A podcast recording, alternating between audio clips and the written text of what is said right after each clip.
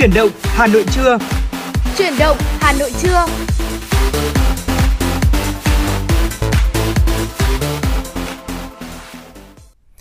Mến chào quý vị thính giả, Bảo Nhật và Hồng Hạnh đã quay trở lại cùng quý vị trong Chuyển động Hà Nội trưa ngày hôm nay. À, chúng tôi đã sẵn sàng để phục vụ tới quý vị, cung cấp tới quý vị những thông tin, những chuyển động mới nhất của thủ đô. Bên cạnh đó thì cũng sẽ phục vụ tới quý vị thính giả những yêu cầu âm nhạc à, qua hai kênh tương tác là số điện thoại hotline và trang fanpage Chuyển động Hà Nội ép em chín sáu. Quý vị hãy tương tác cùng với chúng tôi. Bên cạnh đó thì cũng có thể chia sẻ những khoảnh khắc của mình trong thời gian vừa qua. Uh, cuộc sống của chúng ta đã quay lại uh, một phần nào đó ừ. cuộc sống bình thường mới rồi đúng không ạ? Những hoạt động uh, sau khi nới lỏng của quý vị đang như thế nào? Hãy chia sẻ những câu chuyện đó cùng với chúng tôi nhé. Và quý vị thính giả ơi, chúng ta cũng hãy nhớ là chúng ta sẽ đồng hành cùng với chương trình qua số điện thoại nóng là không hai bốn ba bảy bảy ba sáu sáu tám tám. Và thực sự là trong ngày hôm nay thì Ngoại cảm thấy là không chỉ thời tiết đâu mà rất nhiều những tình hình của thủ đô đã có một trạng thái rất là tích cực và lạc quan rồi. Thì quý vị thính giả, nếu chúng ta có những tâm tư, tình cảm hay những lời chia sẻ, nhắn nhủ gì muốn gửi đến những người thân hoặc là những người mình thương yêu thì hãy để Hồng Hạnh và Bảo Nhật làm cầu nối quý vị nha. Và ngày hôm nay thì chúng tôi rất vui khi được đồng hành với quý vị trong Chuyển động Hà Nội trưa ngày hôm nay. Vâng, thưa quý vị, điểm qua một số những uh, uh, tín hiệu tích cực trong sáng ngày hôm nay hai mươi tám tháng chín thì Hà Nội và nhiều tỉnh thành đã không có ca mắc mới. Bên cạnh đó thì Hà Nội và nhiều địa phương khác không ghi nhận ca mắc ở trong ngày hôm nay. Trong buổi sáng, Nghệ An thì phát hiện ra một cụ bà một trăm lẻ bốn tuổi dương tính với SARS-xê o vê hai. Một số địa phương khác thì chỉ ghi nhận ca mắc ở trong khu vực cách ly mà thôi. Đây cũng là một trong những cái tín hiệu tích cực trong thời gian vừa qua, sau một chuỗi những cái tháng ngày mà chúng ta đã đón nhận khá nhiều những cái tin tức có phần hơi căng thẳng về tình hình dịch bệnh đúng không ạ? Ờ, trong sáng ngày hôm nay thì Hà Nội đã hoàn thành tiêm được sáu phẩy tám triệu liều vaccine covid mười chín. Trước đó thì ngày hôm qua hai mươi bảy tháng chín thì khoảng mười người gồm tình nguyện viên, công an phường Thanh Xuân Trung tham gia đội khử khuẩn quét toàn bộ hai ngõ ba trăm hai mươi tám và ba trăm ba mươi Nguyễn Trãi để đón người dân cách ly trở về. Thành phố thì đã thực hiện sáu triệu tám trăm bảy mươi bốn nghìn một trăm năm mươi hai mũi tiêm vaccine, trong đó thì đã tiêm được năm triệu bảy trăm chín mươi lăm nghìn bảy trăm lẻ ba mũi một, đạt chín mươi sáu phẩy ba phần trăm dân số trên mười tám tuổi và sáu mươi chín phẩy tám phần trăm tổng dân số. Tiêm được một triệu không trăm bảy mươi tám nghìn bốn trăm bốn mươi bốn mũi hai, đạt mười bảy phẩy chín phần trăm dân số trên mười tám tuổi và mười ba phần trăm tổng dân số. Trong đó thì tình hình trên cả nước về dịch Covid, Thanh Hóa có thêm sáu ca mắc mới ở trong khu cách ly. Còn Nghệ An thì thêm ca mắc là một cụ bà một trăm lẻ bốn tuổi. Ngoài ra thì Hà Tĩnh chỉ có ba bệnh nhân đang được điều trị. Quảng Bình thì ca covid mười chín cũng đang giảm dần. Quảng Trị không có ca mắc mới. Tại một số khu vực khác nữa, Cần Thơ thì ghi nhận thêm năm mươi ca nhiễm mới. Con số thì dường như đang giảm dần và đang có rất nhiều những tín hiệu, cái tín hiệu lạc quan hơn trong cái thời gian vừa qua, khi mà chúng ta đã phải có rất nhiều những biện pháp thắt chặt để có thể kiểm soát dần dần được dịch bệnh đúng không ạ? Và thực sự là Ngoại cảm thấy là những biện pháp của chính phủ đang càng ngày càng có hiệu quả, và người dân cũng đang tự cảm thấy rằng là có lẽ là cái cuộc sống bình thường mới của chúng ta sẽ quay trở lại nhanh thôi. Bởi vì là không chỉ có thủ đô Hà Nội mà trong thành phố Hồ Chí Minh thì mọi người cũng có hy vọng là trong tháng mười tới ừ. là ngày mùng một tháng mười thì cuộc sống bình thường sẽ quay trở lại. Và bây giờ thì có lẽ là Hồng Hạnh cũng muốn xin được cập nhật tới quý vị thính giả những thông tin thời tiết ngày hôm nay. Đặc biệt là trong khu vực Hà Nội thì nhiệt độ thấp nhất sẽ từ khoảng hai mươi lăm đến hai mươi bảy độ C, nhiệt độ độ cao nhất từ ba mươi mốt đến ba mươi bảy độ. Chúng ta có thể thấy là với nền nhiệt này thì chúng ta đang đón chào một tiết trời mùa thu vô cùng mát mẻ, ừ. với cái cảm giác là cái buổi nắng nó cũng không quá là gay gắt như mùa yeah. hè nữa. Và buổi sáng và buổi tối thì khí hậu rất là mát mẻ, cảm giác như là buổi tối có thể còn hơi lạnh một chút nữa quý vị ạ. Và ở đây thì là ngày nắng, chiều tối và đêm có mưa và dông vài nơi, gió nhẹ. Còn ở phía Tây Bắc Bộ thì nhiệt độ thấp nhất sẽ là từ hai mươi ba đến hai mươi sáu độ C, nhiệt độ cao nhất là từ ba mươi mốt đến ba mươi tư độ. Riêng khu Tây Bắc thì có nơi dưới ba mươi mốt độ C, có mây và ngày nắng, chiều tối và đêm có mưa rào và dông vài nơi và gió nhẹ. Còn phía Đông Bắc Bộ thì nhiệt độ thấp nhất từ hai mươi tư đến hai mươi bảy độ C, nhiệt độ cao nhất từ ba mươi mốt đến ba mươi tư độ, có mây và ngày nắng, chiều tối và đêm có mưa rào và dông vài nơi, và trong mưa dông thì có khả năng xảy ra lốc sét và gió giật mạnh. Với những tình hình thời tiết cũng khá đẹp như thế này, Ờ, Hà Nội thì đang bắt đầu nới lỏng một số những hoạt động giãn cách rồi. Nếu mà khi Hà Nội được nới lỏng hoàn toàn rồi thì không biết Hồng Hạnh muốn làm gì đầu tiên? Chắc chắn là có thể là Hồng Hạnh sẽ đi tham quan hoặc là ừ. Đặc biệt là nếu mà những người dân mà ở cạnh những khu vực như là Hồ Tây hoặc Hồ Hoàn yeah. Kiếm thì chắc chắn sẽ là một buổi sáng sớm chạy thể dục hoặc là đạp ừ. xe quanh hồ, bởi vì là Hồng Hạnh thì có thể là nhà không không quá gần những nơi đấy, thế cho nên Hồng Hạnh đúng vẫn đạp à, xe đến và thường đạp xe quá. vào buổi chiều.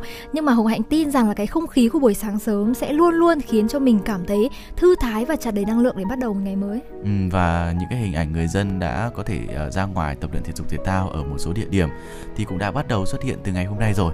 Những tin tức cụ thể thì sẽ được Bảo Nhật và Hồng Hạnh cập nhật trong ít phút sắp tới. Để mở đầu cho ngày hôm nay thì buổi trưa ngày hôm nay ừ. có lẽ chúng ta sẽ cùng đến với một ca khúc mà tôi nghĩ là trong thời gian qua chúng ta đã nghe rất nhiều rồi, nhưng đây cũng là một trong những ca khúc giúp cho chúng ta có thêm những động lực, những tự tin đúng để rồi. trong thời gian tới cùng với quyết tâm hợp tác ừ. cùng với chính phủ, đúng không ạ? Đúng chúng rồi. ta sẽ sớm đẩy lùi được dịch bệnh và quay trở lại cuộc sống bình thường mới. Một ca khúc này thì cũng khá là hot ở trên TikTok. Ca khúc là Covid nhanh đi, chắc là Hồng Hạnh cũng đã biết ca khúc này rồi đúng không? Và không chỉ biết đâu, Hồng Hạnh ừ. còn quay TikTok bài này rồi à, nha. Đấy.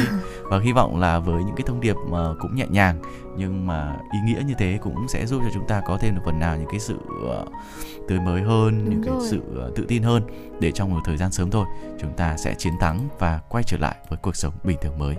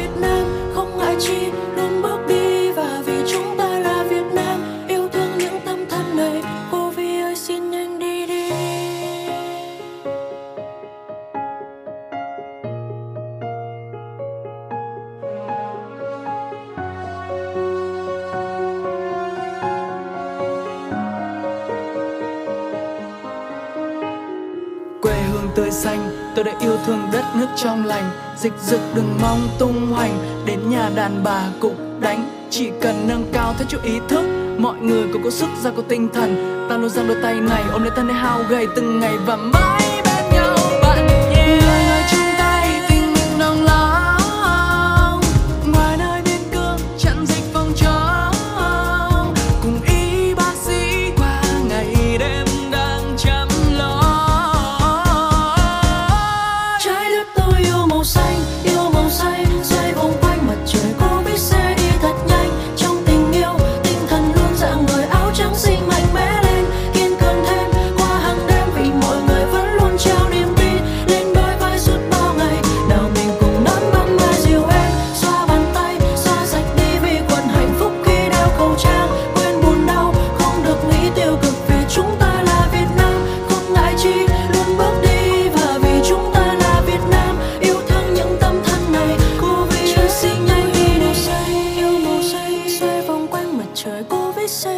nhanh. Trong tình yêu, tinh thần luôn dạng người áo trắng xinh mạnh mẽ lên, kiên cường thêm qua hàng đêm vì mọi người vẫn luôn trao niềm tin lên đôi vai suốt bao ngày. Nào mình cùng nắm bàn tay dịu êm, xoa bàn tay, xoa sạch đi vì quần hạnh phúc khi đeo khẩu trang, quên buồn đau, không được nghĩ tiêu cực vì chúng ta là Việt Nam, không ngại chi luôn bước đi và vì chúng ta là Việt Nam. Dạng người áo trắng xin mạnh mẽ lên, kiên cường thêm qua hàng đêm vì mọi người vẫn luôn trao niềm tin lên đôi vai suốt bao ngày. Nào mình cùng đón ban mai dịu em, xoa bàn tay, xoa sạch đi vì còn hạnh phúc khi đeo khẩu trang, quên buồn đau, không được nghĩ tiêu cực vì chúng ta là Việt Nam, không ngại chi luôn bước đi và vì chúng ta là Việt Nam, yêu thương những tâm thân này.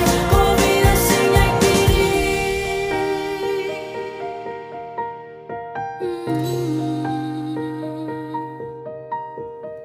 Oh,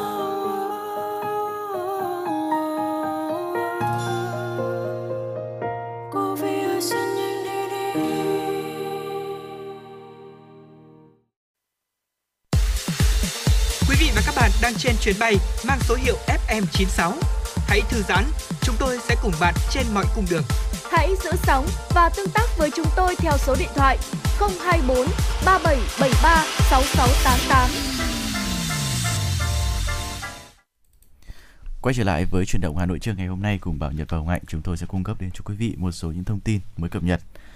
Thưa quý vị, báo cáo của Sở Y tế Hà Nội sáng ngày hai mươi tám tháng chín cho biết, tính từ mười tám giờ ngày hai mươi bảy tháng chín đến sáu giờ ngày hai mươi tám tháng chín, trên địa bàn thành phố không ghi nhận ca mắc mới, cộng dồn số ca mắc từ đầu đợt dịch thứ tư từ ngày hai mươi chín tháng tư đến nay, trên địa bàn thành phố ghi nhận là ba nghìn chín trăm sáu mươi chín ca.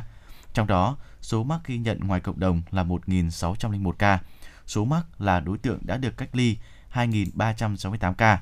Về công tác tiêm vaccine covid mười chín, trong ngày hai mươi bảy tháng chín, thành phố tiêm được năm mươi tám nghìn hai trăm năm mươi tư mũi, trong đó thì bảy nghìn một trăm hai mươi ba mũi một và năm mươi mốt nghìn một trăm ba mươi mốt mũi hai. Đến nay thì các quận, huyện, thị xã đã tiêm được năm triệu tám trăm nghìn mũi, gồm hơn năm triệu mũi một và bảy trăm bảy mươi nghìn mũi hai. Các bệnh viện trung ương tiêm được hơn một triệu mũi, trong đó thì có hơn bảy trăm sáu mươi lăm nghìn mũi một và hơn ba trăm lẻ bảy nghìn mũi hai. Như vậy, tổng số tiêm được là sáu triệu tám trăm bảy mươi tư nghìn một trăm năm mươi hai mũi vaccine covid mười chín, trong đó thì có hơn năm triệu bảy trăm chín mươi lăm nghìn mũi một, đạt chín mươi sáu phẩy ba phần trăm dân số trên mười tám tuổi và sáu mươi chín phẩy tám phần trăm tổng dân số. Hơn một triệu mũi hai, đạt mười bảy phẩy chín phần trăm dân số trên mười tám tuổi và mười ba phần trăm tổng dân số. Sở Giáo dục và Đào tạo Thành phố Hồ Chí Minh vừa triển khai công tác đảm bảo an toàn phòng chống dịch covid mười chín cho học sinh, giáo viên sau ngày ba mươi tháng chín cho khoảng một nghìn năm trăm trường học từ mầm non đến trung học phổ thông, trung tâm giáo dục thường xuyên. Cụ thể, các cơ sở giáo dục rà soát, kiện toàn và duy trì hoạt động hiệu quả của Ban Chỉ đạo phòng chống dịch, các tổ an toàn covid mười chín để triển khai các biện pháp phòng chống dịch và phương án xử trí theo các tình huống. Các trường hợp tổ chức diễn tập trước khi học sinh đi học trở lại với các tình huống như chưa có ca bệnh, có trường hợp nghi mắc, có ép không, ép một và ép hai. Các trường cũng thực hiện việc đánh giá nguy cơ lây nhiễm, đảm bảo bộ tiêu chí đánh giá an toàn phòng chống dịch và cập nhật thường xuyên lên hệ thống bản đồ an toàn phòng chống dịch theo hướng dẫn của Bộ Giáo dục và Đào tạo. Theo Sở Giáo dục và Đào tạo Thành phố Hồ Chí Minh, việc này nhằm đảm bảo tốt nhất công tác giáo dục toàn diện, đáp ứng mục đích, yêu cầu và nội dung chương trình năm học. Đặc biệt đối với học sinh khó khăn về cơ sở vật chất hoặc không có người thân hỗ trợ trong khi học tập trực tuyến. Đồng thời, việc tiêm vaccine cho học sinh từ mười hai đến mười tám tuổi cũng nhằm đảm bảo cho học sinh thành phố được an toàn, an tâm, tập trung thực hiện tốt nhiệm vụ học tập, rèn luyện, giữ vững chất lượng giáo dục trước tình hình dịch đang diễn biến phức tạp. Bộ Công Thương sẽ rà soát mức thuế chống bán phá giá đang áp dụng với một số sản phẩm plastic từ polymer propylene nhập khẩu có xuất xứ từ Trung Quốc, Thái Lan và Malaysia. Bộ Công Thương đã ban hành quyết định về việc áp dụng biện pháp chống bán phá giá chính thức đối với một số sản phẩm plastic và sản phẩm bằng plastic được làm bằng polymer propylene màng nhựa pê ô pê pê có xuất xứ từ Trung Quốc, Thái Lan và Malaysia. Mức thuế chống bán phá giá đối với màng nhựa pê ô pê pê của Trung Quốc ở mức từ chín phẩy không năm phần trăm đến hai mươi ba phẩy bảy mốt phần trăm, Thái Lan từ mười bảy phẩy ba phần trăm đến hai mươi phẩy ba mươi lăm phần trăm và từ Malaysia từ mười tám phẩy tám mươi bảy phần trăm đến hai mươi ba phẩy bốn mươi hai phần trăm. Bên cạnh đó, thì Bộ Công Thương cũng ban hành quyết định miễn trừ áp dụng biện pháp chống bán phá giá trong vụ việc này với bảy doanh nghiệp được miễn trừ tổng cộng là một trăm chín mươi ba phẩy bốn trăm sáu mươi bảy tấn trong năm hai nghìn không trăm hai mươi và năm hai nghìn không trăm hai mươi mốt có sáu doanh nghiệp được miễn trừ tổng cộng chín trăm năm mươi hai tấn. Bộ Công Thương cũng vừa ban hành quyết định về việc rà soát lần thứ nhất việc áp dụng biện pháp chống bán phá giá đối với màng nhựa pê ô pê pê được phân loại theo các mã hát ét ba chín hai không hai không một không và ba chín hai không hai không chín mốt có xuất xứ từ Trung Quốc, Thái Lan và Malaysia. Trong phiên giao dịch chiều qua, vê en Index đã để mất hai mươi sáu điểm. Tín hiệu giảm đã xuất hiện từ đầu ngày sau một nhịp hồi phục giả cuối phiên sáng. vê en Index đã hoàn toàn mất đà. Cú sụt giảm diễn ra chỉ vài ngày trước khi kết thúc tháng chín, thời điểm sẽ bắt đầu xuất hiện các thông tin về tình hình kinh tế vĩ mô cũng như kết quả kinh doanh quý ba. Những con số này là thực tế, còn những diễn biến tăng giá vừa qua là sự kỳ vọng. Theo các chuyên gia, thực tế và kỳ vọng đang chuẩn bị có sự giao thoa. Phiên giảm mạnh cũng đến từ việc dòng tiền chốt lời tại nhiều cổ phiếu vốn hóa vừa và nhỏ tăng nóng, nhưng sau đợt điều chỉnh này, tiền cũng sẽ có sự dịch chuyển. Theo các chuyên gia, diễn biến giảm mạnh sẽ mở ra cơ hội đầu tư cho các cổ phiếu có triển vọng khi kinh tế hoạt động trở lại trong điều kiện bình thường mới. Thưa quý vị, liên quan đến một số những tình hình về dịch bệnh covid mười chín, đến bảy giờ ngày hai mươi tám tháng chín có thêm ba mươi tư bệnh nhân mắc covid mười chín được điều trị khỏi bệnh. Theo Trung tâm Kiểm soát Bệnh tật xê đê xê tỉnh Khánh Hòa, từ mười bảy giờ ngày hai mươi bảy tháng chín đến bảy giờ sáng ngày hai mươi tám tháng chín, có thêm ba mươi tư bệnh nhân mắc covid mười chín đã được điều trị khỏi, nâng số ca đã khỏi bệnh từ ngày hai mươi hai tháng bảy đến nay là bảy nghìn một trăm chín mươi tám ca, chiếm hơn chín mươi ba phần trăm số ca mắc. Cũng theo báo cáo, trong thời gian trên, toàn tỉnh đã ghi nhận tám ca mắc mới ở khu cách ly y tế tại cộng đồng đều tại thị xã Ninh Hòa. Tính từ ngày hai mươi ba tháng sáu đến bảy giờ ngày hai mươi tám tháng bảy tháng chín, tỉnh Khánh Hòa ghi nhận bảy nghìn bảy trăm mười tám ca mắc covid mười chín, trong đó thì Nha Trang nhiều nhất với bốn nghìn ba trăm lẻ chín ca, Ninh Hòa một nghìn chín trăm chín mươi mốt ca, Vạn Ninh bảy trăm sáu mươi lăm ca, Diên Khánh hai trăm sáu mươi tám ca, Cam Ranh hai trăm lẻ sáu ca, Cam Lâm một trăm năm mươi bảy ca và Khánh Vĩnh hai mươi mốt ca, Khánh Sơn hai mươi mốt ca. Có một địa phương đã qua mười bốn ngày không ghi nhận trường hợp nhiễm mới là Khánh Sơn.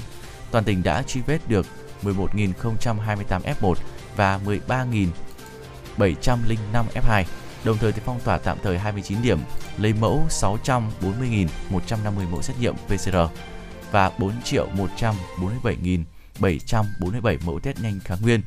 Cũng theo xê đê xê Khánh Hòa, từ ngày hai mươi hai tháng bảy đến nay, có tám mươi tư bệnh nhân đã tử vong liên quan đến covid mười chín. Vừa rồi là một số những thông tin liên quan đến tình hình về dịch covid mười chín và các thông tin liên quan đến kinh tế, xã hội. Để trước khi quay trở lại với những thông tin tiếp theo, xin mời quý vị chúng ta sẽ cùng thư giãn cùng với một giai điệu âm nhạc. Đây cũng là một giai điệu mà chúng tôi ghi nhận được uh, sự yêu cầu của một quý vị thính giả có Facebook là Thùy Trang. Ca khúc Giấc Mơ Trưa qua sự thể hiện của Thùy Chi.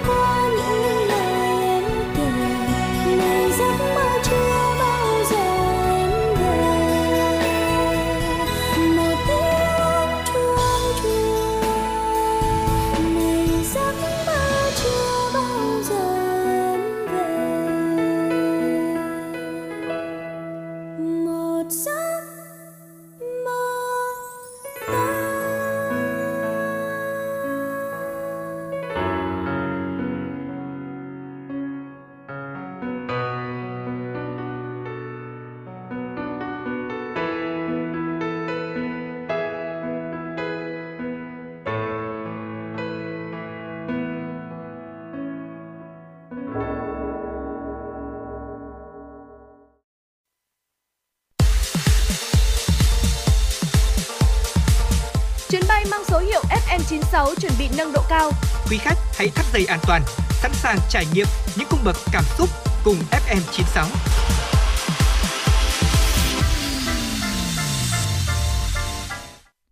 Thưa quý vị, ngay bây giờ thì Bảo Nhật và Hồng Hạnh sẽ tiếp tục cập nhật đến quý vị thính giả những thông tin đáng chú ý sau đây.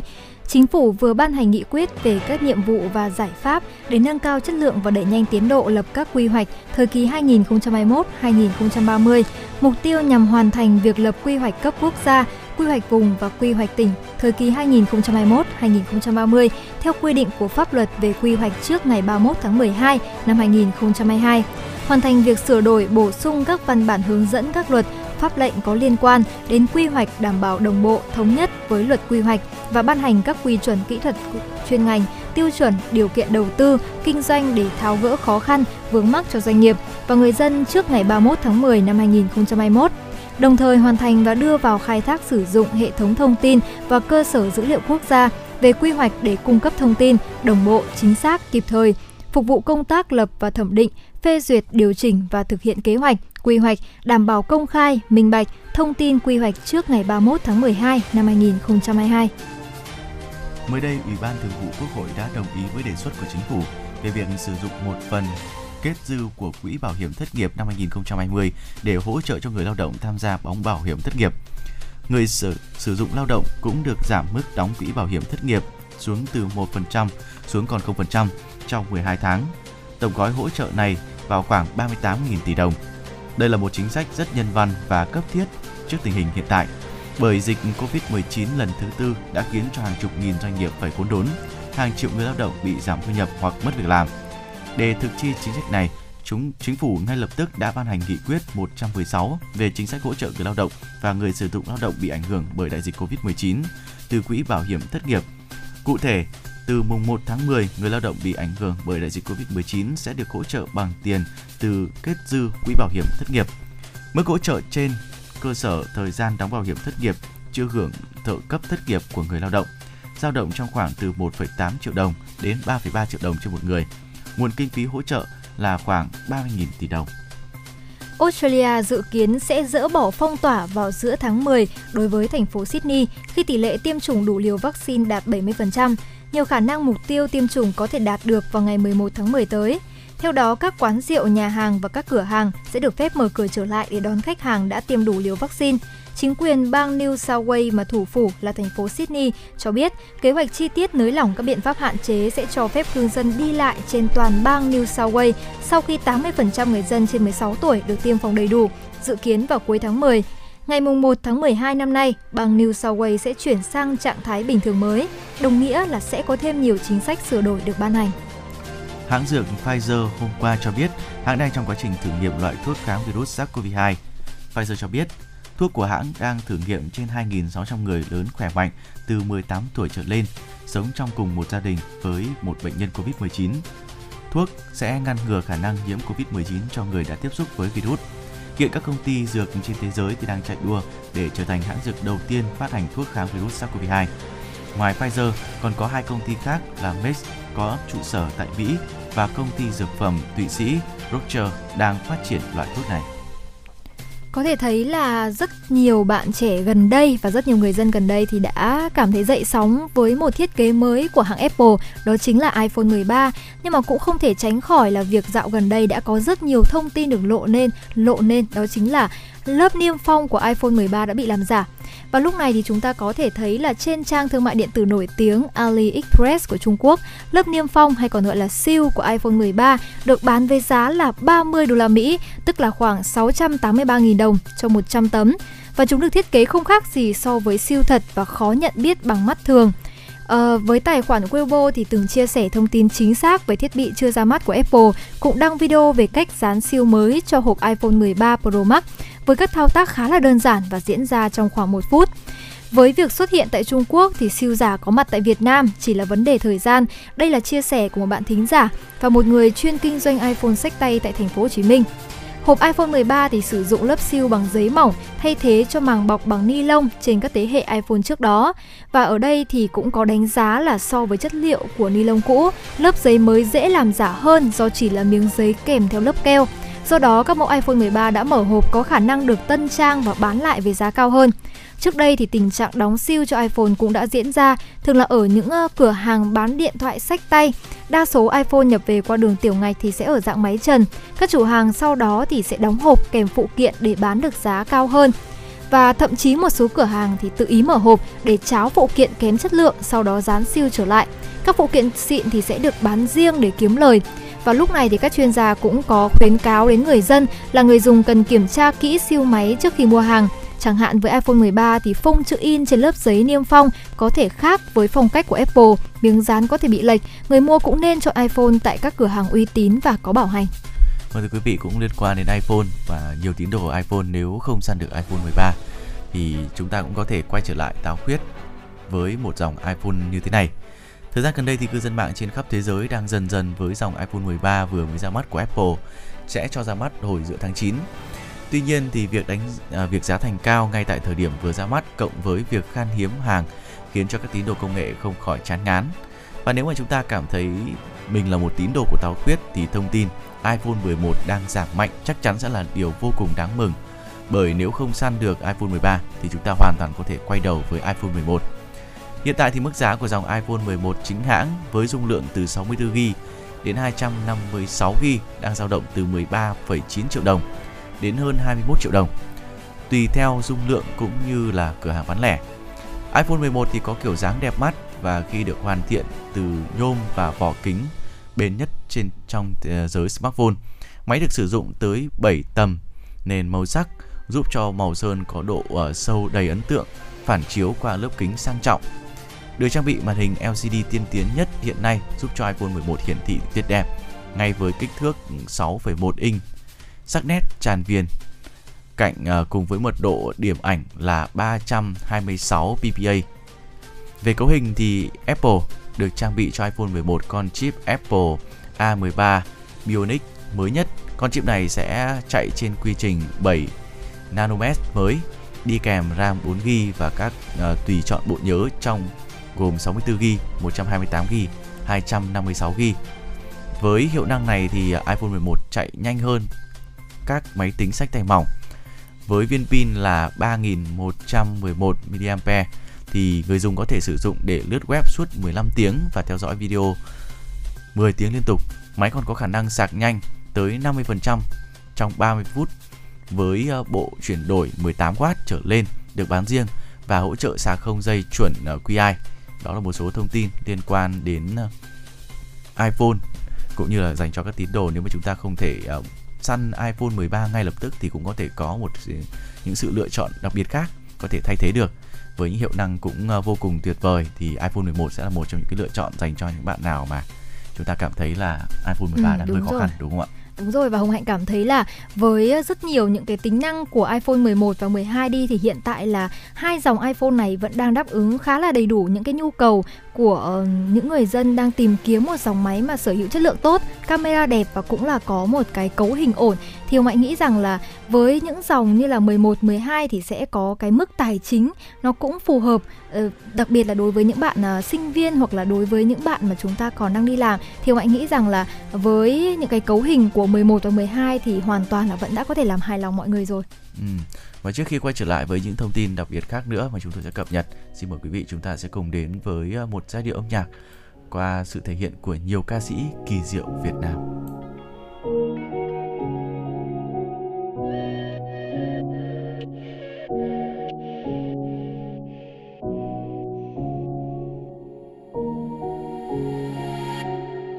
Ngày qua ngày tăm căng ta cứ luôn khét bên cầu, cho ai nơi đâu còn đang chờ mong một phép nhiệm màu để những ngày sau với bớt một phần. Khi con người phải giữ khoảng cách, con tim vẫn xích lại gần. Mơ mộng về một ngày lại hòa với những dòng người, và lớp khẩu trang sẽ không để che được những nụ cười. Nhưng ngày nào mãi tự hào giơ tay cao hô vọng Việt Nam vô địch cho màn đêm bay qua. Hai không hai không đi từ thành thị vào tới thôn xa, gọi bình minh bừng lên tê ca. Trước cả chân trời bao la, chợt nhận ra bao điều diệu kỳ được vẽ bằng đôi bàn tay ta. Nên dậy có tám mươi tư, vì sự cái tính kiên trì, dù bao dự định phải tạm gác như người lính biên thùy. Sẽ từng đêm người lặng đất, số phận em bình chật vật, có đôi lúc bình ngẳng nghiêng nhưng luôn đứng dậy như lật đất. Phải chơi và yêu tôi giai điệu của chàng trai sang năm đầu, ngày hôm qua trăng trâu giờ vẫn ra năm châu. Đam mê và điên như underground phá đảo trên ti vi, vừa lên cao từ nơi bóng tối được xem anh em đang đâu. Ta biết ơn những gì mình có, biết ơn những người thân kề bên, nên ta bước giữa cơn giông tố vẫn tỏa sáng như sao về đêm. Vẫn dậy dậy về trong gian khó vì có một điều đang chưa đừng quên là khi đã ở dưới đây con đường duy nhất chính là đường lên. Một ngôi sao lấp lánh giữa bầu trời đêm, điều diệu kỳ duy nhất sáng lên em đêm. Dù buồn đau mất mát bao điều đổi thay, nhớ có Việt Nam ở đây. Điều kỳ diệu chỉ có trong chuyện truyền thuyết, vậy là con chưa biết.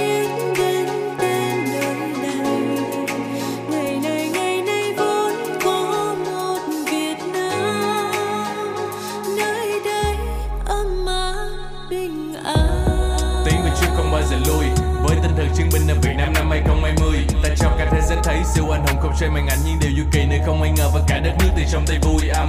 Nhiều khó khăn bỏ lũ để cùng dịch Covid, cho ta biết được sự hy sinh và bao nhiêu người đang kiên cường, không ai bị bỏ lại.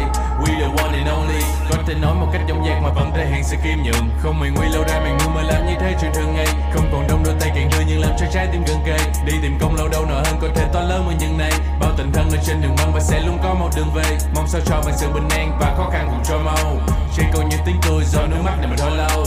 Không bao giờ dừng lại như tình yêu đừng đôi trao, vì bầu trời sẽ có màu đỏ và ở trên giữa là ngôi sao. Hello, bonjour, Việt Nam xin chào. Nơi tương lai tươi sáng ta đặt niềm tin vào, nơi ta hít vào và thở ra một hơi đầy tình yêu thương tràn ngập không gian nơi này. Nhịp sống tốc độ nhưng ta mong bình an, luôn cá tính nhưng phải nhớ trách nhiệm mà mình mang. Tính mạng người dân luôn được đặt lên hàng đầu, chiến đấu với cả đại dịch trước khi mộng mơ về làm giàu. Thế thiên nhiên ban cho ta màu trời xanh trong, ngọt tươi chiếc bánh mì làm từ thanh long. Đất đai cần chi đâu vài hectare, ta chung tay xây dựng ngôi nhà tình thương phòng khi lũ quét qua. Baby, you can call me a crazy man, vì hạt gạo làng tôi ở trong ấy thì em làm từ thiện mà không hề lăn tăn một điều gì, vậy nên tôi tự hào Việt Nam diệu kỳ. Một ngôi sao lấp lánh giữa bầu trời đêm, điều diệu kỳ duy nhất sáng lên em đêm. Dù buồn đau mất mát bao điều đổi thay, nhớ có Việt Nam ở đây. Điều kỳ diệu chỉ có trong chuyện truyền thuyết, vậy là con chưa biết đến tên nơi này. Ngày này ngày nay vốn có một Việt Nam, nơi đây ấm áp bình an. Việt Nam diệu kỳ, ngay tại đây, ngay tại đây, ngay tại đây. Việt Nam diệu kỳ, let me hear you say. Việt Nam diệu kỳ, we choose to be true, put 'em up, put 'em up, put 'em up. Việt Nam diệu kỳ, everybody put your visa, put your visa. Việt Nam diệu kỳ, giữ cho mọi nụ cười dù có chẳng có điều gì. Hey, Việt Nam diệu kỳ, luôn đứng vững lên trên đôi chân, không cần ai dìu đi. Việt Nam diệu kỳ, ngay tại đây, ngay tại đây, ngay tại đây, ngay tại đây, yeah. Việt Nam diệu kỳ, hai không hai không, right here we choice. Việt Nam diệu kỳ.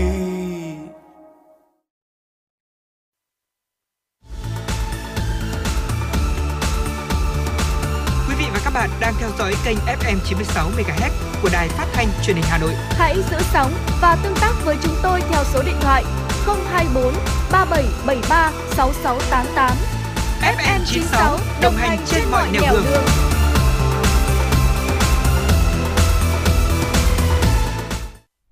Vâng, thưa quý vị, quay trở lại với những dòng chảy tin tức cùng Bảo Nhật và Hồng Hạnh. Chúng tôi xin chuyển đến cho quý vị một số những thông tin. Nhiều nước châu Âu thì vẫn tiếp tục áp dụng chứng chỉ xanh covid mười chín với các sự kiện hay dịch vụ trong nước.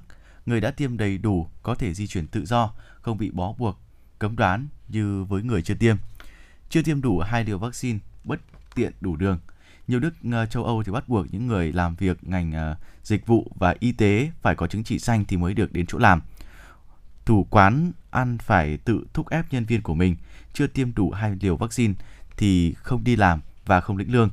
Khách hàng đến ăn hay không, không có chứng chỉ xanh cũng không được ngồi tại trong quán, không được dùng nhà vệ sinh, không có mã quy rờ thì không được tới những sự kiện đông người, bị cấm vào phòng tập, sân bóng và nhà hát, hộp đêm. Những nơi không cấm thì cũng phân biệt đối xử công khai. Đi tàu hỏa chưa tiêm chủng buộc phải lên toa riêng, ngồi đâu thì ở yên đó, cách biệt và mang khẩu trang trong suốt chuyến đi. Đã tiêm chủng thì thoải mái như hồi chưa có dịch. Với máy bay chỉ có một khoang chung thì người chưa tiêm chủng không thể lấy được thẻ lên máy bay. Khi mới có vaccine, chứng chỉ xanh covid mười chín đã là công cụ giúp cho các nước châu Âu mở dần dần các ngành dịch vụ, khôi phục hoạt động kinh tế. Nay vaccine dồi dào thì chứng chỉ xanh là công cụ ép những người không muốn tiêm cũng phải tiêm chủng. New York ưu tiên công việc cho người đã tiêm vaccine. Thành phố này hiện đang áp dụng những biện pháp được cho là tiên phong và quyết liệt đối với những người chưa tiêm vaccine. Bắt đầu từ tuần này, quy định tất cả giáo viên và nhân viên giáo dục New York phải tiêm vaccine mới được tới trường sẽ có hiệu lực. Chứng chỉ vaccine cũng được áp dụng với nhân viên y tế. Nếu không tiêm, họ sẽ bị cho nghỉ việc, chứ không còn có lựa chọn xét nghiệm thường xuyên như trước. Đối với các nhân viên phục vụ phương tiện công cộng như xe buýt, tàu điện ngầm thì một trăm phần trăm phải tiêm đủ vaccine. Nhân viên hàng không sẽ theo quy định của từng hãng. Còn các công ty tài chính đa phần lựa chọn phương án chỉ cho nhân viên đã tiêm vaccine được tới văn phòng làm việc. Những điều đó cũng có nghĩa là những người chưa tiêm làm việc ở nhà cũng sẽ đứng trước những cạnh tranh về vị trí công việc, lương thưởng và thậm chí nếu mất việc thì cũng khó xin việc ở những nơi khác. Bởi hầu hết các công ty khi tuyển nhân viên mới đều yêu cầu chứng minh đã tiêm vaccine. Những quy định bắt buộc có thể bị coi là nặng nề với những người chưa tiêm, nhưng ở chiều ngược lại nó lại công bằng với những người đã tiêm rồi, bởi số người tiêm vaccine hiện đang chiếm đa số và được cho là động lực chính giúp kinh tế thành phố New York hồi phục trở lại. Sau khi hoàn thành việc xây dựng ở sa mạc Gobi, Trung Quốc sẽ thử nghiệm một lò phản ứng hạt nhân chạy bằng năng lượng thorium trong hai tuần tới. Thorium là một kim loại phóng xạ xuất hiện trong tự nhiên với số lượng lớn. Theo tạp chí khoa học uh, Nature, lò phản ứng hạt nhân sử dụng muối nóng chảy của thorium có thể làm giảm nguy cơ xảy ra cháy nổ. Thorium cũng hoạt động ở nhiệt độ cao hơn, có nghĩa là sẽ sản xuất điện hiệu năng quả, hiệu năng có hiệu quả cao hơn. Việc sử dụng thorium làm nhiên liệu được coi là xanh hơn so với việc sử dụng urani vì nó không tạo ra plutoni, một chất có độc tính cao. Bên cạnh đó thì độ phóng xạ của thorium cũng giảm xuống mức an toàn trong vài năm trăm năm thay vì hàng chục nghìn năm. Hàng loạt nhà máy tại Trung Quốc phải đóng cửa hoặc hoạt động cầm chừng để giảm lượng phát thải gây hiệu ứng nhà kính. Chính phủ Trung Quốc đang gây áp lực lớn lên các địa phương để đạt được mục tiêu trung hòa carbon vào năm hai nghìn không trăm sáu mươi nhằm giảm tối đa lượng khí thải gây hiệu ứng nhà kính. Chính sách này kết hợp với giá nguyên liệu tăng cao đã buộc nhiều nhà máy phải đóng cửa hoặc hoạt động cầm chừng. Tại Trung Quốc, mỗi địa phương đều được phân bổ chỉ tiêu về lượng phát thải. Nơi nào không đạt được chỉ tiêu sẽ phải đóng cửa các nhà máy tiêu tốn nhiều điện năng. Áp lực đặc biệt lớn tại các trung tâm công nghiệp là Giang Tô, Chiết Giang và Quảng Đông, khu vực đóng gói tới một phần ba giê đê pê của Trung Quốc, đồng thời cũng là những tỉnh đang chậm chân trong việc giảm lượng phát thải khí xê o hai. Hàng loạt nhà máy hoạt động trong mọi lĩnh vực từ dệt may, luyện nhôm cho đến chế biến đậu tương đã phải đóng cửa để cắt giảm lượng phát thải ở địa phương. Vừa rồi là một số những thông tin mà chúng tôi cũng mới cập nhật đến cho quý vị. À, với những tình hình tích cực của dịch covid mười chín hiện nay thì mong rằng trong một thời gian tới thôi, chúng tôi cũng sẽ cũng như là tất cả chúng ta có thể quay được trở lại với cuộc sống bình thường mới. À, đầu tiên ngày trước tôi cũng có hỏi Hồng Hạnh đấy, sau khi ừ. mà quay trở lại được với cuộc sống bình thường mới thì Hồng Hạnh sẽ làm gì đầu tiên? Chắc chắn là có thể là Hồng Hạnh sẽ đi chơi đi, à, đi mà đạp. đi chơi. đi đạp uh, cái đạp đi, đi, xe đúng rồi đi đạp hồ, xe đúng, đúng rồi đầu tiên là đi đạp xe ừ. này, sau đó thì Hồng Hạnh nghĩ là Hồng Hạnh sẽ phải dành cho mình cái thời gian để mình có thể nghỉ ngơi và giúp cho cái tinh thần của mình thoải mái hơn bằng việc là Hồng Hạnh sẽ lựa chọn những cái địa điểm gần để ừ. có thể là giúp cho mình vừa du lịch mà vừa khám phá được những cái nét văn hóa ở đó. Ừ, thì Hồng Hạnh nghĩ là món ăn gì? Thì sao món ăn đầu tiên mà Hồng Hạnh nghĩ đến sau khi mà chúng ta uh, quay trở lại cuộc sống bình thường mới? Nếu mà là món ăn thì có lẽ là Hồng Hạnh sẽ, vì là cô nàng sinh viên mà, ừ. cho nên là Hồng Hạnh sẽ rất thích là đi trải nghiệm hết tất cả những phố ẩm à, thực của sinh thế. viên. Ờ, thế thì còn có một cái món này tôi nghĩ là khá đặc trưng này, không ừ. biết là Hồng Hạnh đã thử chưa, là món thịt quay. Ừ. Ừ. Có, thực sự là Hồng Hạnh nhớ là Hồng Hạnh đã được thử một món thịt quay ở trên phố, nhưng mà có lẽ là do cái não cá vàng của Hồng Hạnh mà bây giờ thì Hồng Hạnh đang đang không nhớ nổi cái à, địa chỉ đấy. đó, nhưng mà thực sự rất là ngon luôn. Hồng Hạnh rất là ấn tượng với ừ. cái hương vị của món thịt quay của nơi đó. Thịt quay thì ở rất nhiều nơi thì đều có những cái đặc trưng khác biệt khác nhau, nhưng tuy nhiên thì có một nơi phải gọi là quốc hồn quốc túy của Hà Nội ừ. luôn, đó chính là thịt quay tại Hàng Buồm. ừ. Và không biết là quý vị uh, thính giả đã từng ăn những cái món thịt quay ở đâu rồi, hương vị nó như thế nào thì cũng có thể chia sẻ ừ. cùng với chúng tôi. Nhưng trong buổi trưa ngày hôm nay, cũng nhân lúc mà chuẩn bị đến đúng rồi, bữa, mình đến bữa ăn trưa đúng không ạ, chúng tôi cũng xin phép được uh, tản mạn cùng với quý vị về một uh, hàng thịt quay phải gọi là nước lâu tiếng. đời, nước tiếng ừ. và đã có được rất nhiều những cái đánh giá cao của quý vị thính giả rồi. Và bây giờ thì chúng ta sẽ cùng đến với thịt quay Hoàng Buồm để xem là thịt quay đây có điều gì khác biệt nha quý vị.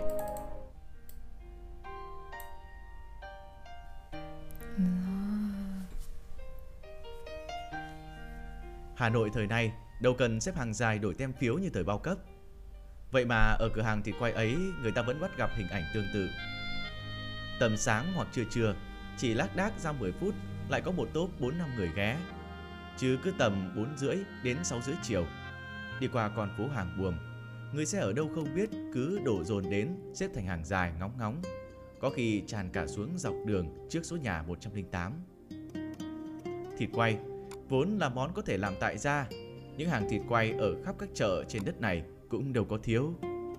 Thế mà chiều chiều trước cửa bạn Hạnh, người từ Gia Lâm sang, người ở Long Biên lại, người bên Khâm Thiên, Liễu Giai vẫn kiên nhẫn xếp hàng trên phố cổ Hàng Buồm để mua thịt quay. Hỏi chuyện thì có người cười cười mà rằng đó là miếng ngon, là thói quen của gia đình họ.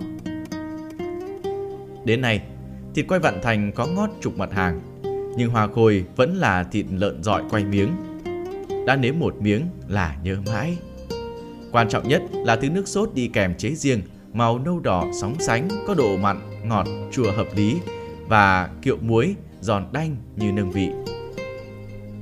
Bao nhiêu năm bán thịt quay thì cũng suốt ngần ấy năm, những bí quyết riêng về công thức tẩm ướp thịt, pha nước sốt, muối kiệu của thịt quay Vạn Thành được những người thừa kế sau y bản chính mà không hề thay đổi dù chỉ một ly. Cứ như lời cô Thủy thì tính ra cũng ngót hàng trăm năm, món thịt quay của nhà cô được bảo toàn hương vị như xưa. Cô tiết lộ thêm, mình không bao giờ mua húng lìu, ngũ vị hương bán ở chợ mà tự tay mua nguyên liệu thô gồm hồi, quế chi, đinh hương, thảo quả về, cân theo tỷ lệ rồi ra hàng thuê xay. Mỗi ngày, cô chỉ lấy đúng từng cân lạng gia vị để ướp định lượng gia vị tương đương.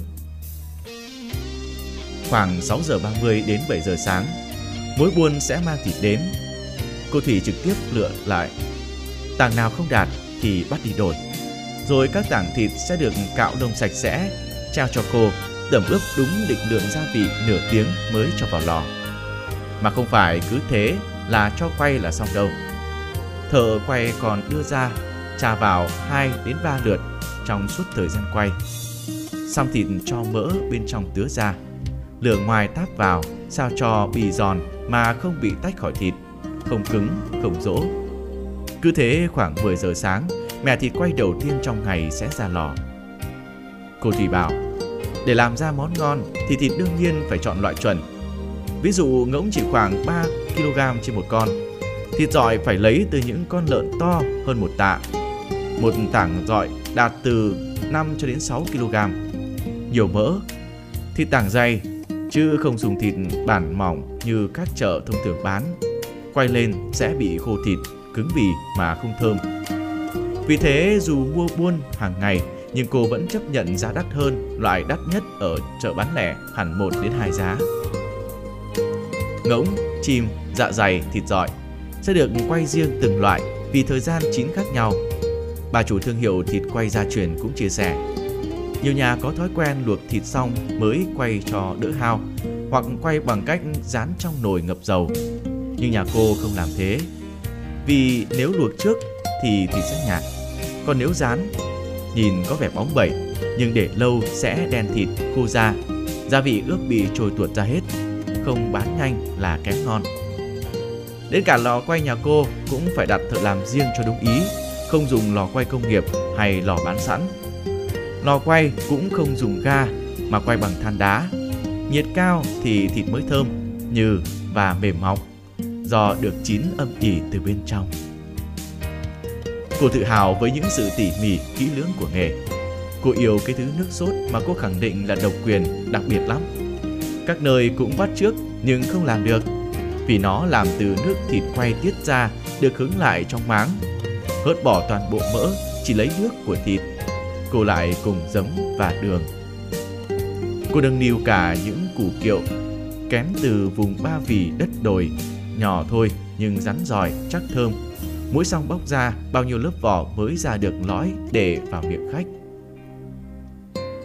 Ngay cả cái lá gói cũng được bà chủ chăm chút. Lắm nhà cho thịt vào ly lông mới hộp xốp. Nhà cô thì mấy chục năm chỉ trung thành với lá chuối, lá sen.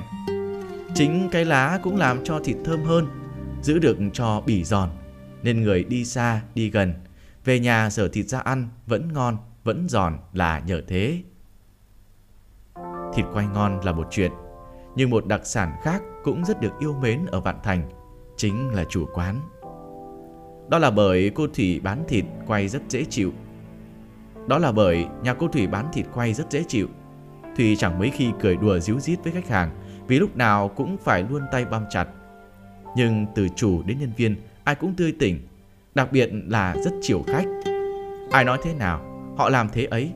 Ngay cả câu hỏi khách ăn gì, thích miếng nhiều nạc hay nhiều mỡ, chặt miếng to hay nhỏ, cũng được nói ra một cách rất nhã nhặn, chẳng có một chút kiêu căng.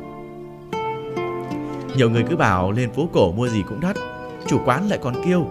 Nhưng chắc là ở đâu đó thôi, chứ nhà cô thì bình thường thôi. Người ta đến mua hàng là yêu mến mình, mình phải mừng chứ. Cô vẫn thường dặn dò nhân viên, khách đến mua dù một lạng thịt cũng có lãi, có lương, phải vui vẻ niềm nở, chứ không được nói lung tung, tỏ thái độ khó chịu. Nhỡ có miếng nào mà khách không ưng thì phải đổi luôn để khách vừa lòng. Mất tiền ra mua miếng ngon phải được vui vẻ. Mình không thể cậy độc quyền hay có miếng ngon mà ép người ta mua nhiều hoặc tỏ thái độ kênh kiệu với khách được. Người ta dỗi không mua nữa thì mình ế, mình thiệt chứ ai. Cô Thủy trải lòng. Mà nào chỉ có chiều khách, cô Thủy chiều cả nhân viên. Việc cửa hàng vốn nhiều, ngày thường đã cật lực đến cuối tuần, lễ lạt còn bận bịu hơn, nên nhân viên hiếm khi được nghỉ phép. Mà có nghỉ cũng chỉ tối đa ba ngày. Vậy mà nhân viên ổn định lắm, hiếm có ai nhảy việc hay vòi vĩnh gì mà gắn bó lâu lắm. Như anh chàng đứng bếp này làm từ năm mười mấy tuổi, đến giờ đã bốn đứa con. Có cả cô chặt thịt vừa nghỉ hưu sau hai mươi lăm năm. Mà đấy là bị con ép nghỉ vì lo mẹ tuổi già vất vả. Còn bản thân cô ấy, quen phố, quen việc, vẫn cứ lưu luyến cái chân chặt thịt. Bí quyết của cô Thủy hết sức đơn giản, đó là luôn trân trọng công sức của nhân viên. Cô quan niệm, nếu mình trả lương hậu hĩnh, xứng đáng với công sức từng người. Ai làm nhiều thì có thể bồi dưỡng thêm, sao cho thu nhập của người ta đủ nuôi cả gia đình. Thêm nữa là đối đãi tử tế, nói năng dịu dàng, nghiêm túc trong kỷ luật mà vẫn trân trọng công lao, đóng góp của họ. Ứng xử có văn hóa thì sẽ chẳng ai muốn nghỉ việc hay vòi vĩnh, ăn bớt tiền nong. Nhưng dù đã kén nhân viên rất kỹ, đa phần đều là người trong họ hàng, có sức khỏe tốt, tỉ mỉ. Quan trọng nhất là trung thực để đảm bảo không bị lọt mất công thức, quy trình quay thịt gia truyền. Cũng có một lần, cô Thủy bị một vố đau. Số là trước kia có một nhân viên là người lạ, được giới thiệu đến làm việc trong khu bếp khoảng một năm. Anh này sau đó học lỏm công thức rồi ra mở cửa hàng riêng, mở cả khóa học dạy quay thịt giống như hàng buồm. Nghe đầu cũng kiếm khối tiền. Cô Thủy không sang hàng đó ăn thử, cũng không kiện cáo hay trách mắng gì, chỉ bảo thôi kệ người ta. Không vì thế mà mình nghi ngờ những nhân viên trung thành khác. Cô Thủy tin rằng mấy chục năm kín kẽ giữ nghề, cô vẫn tự tay làm gia vị, cân đo sẵn các nguyên vật liệu để cho nhân viên tẩm ướp. Công thức làm nước sốt cũng không lộ ra cho ai là người ngoài. Chưa kể phải ướp đúng cách, đủ thời gian, quay đúng độ lửa, đúng nhiệt kiểu lò thì mới ra đích xác vị của Vạn Thành. Sự cô ấy cũng khiến người đàn bà say mê gia nghiệp như cô thoáng buồn. Cả đời mình, cô Thủy gắn bó với căn nhà gian bếp quầy hàng trên phố hàng buồm. Một tuần hàng thịt quay nhà cô bán đủ bảy ngày. Hàng ngày chỉ nghỉ một chút buổi trưa rồi lại bán đến đúng bảy giờ tối mới đóng cửa. Tết nhất thì bận tối mắt đến tận hai mươi chín âm. Chính bởi hàng quán bận rộn nên cô tự nhận mình chẳng chăm được một đứa cháu nội nào. Có đứa còn dỗi bảo, cháu không thèm chơi với bà, chỉ chơi với ông thôi.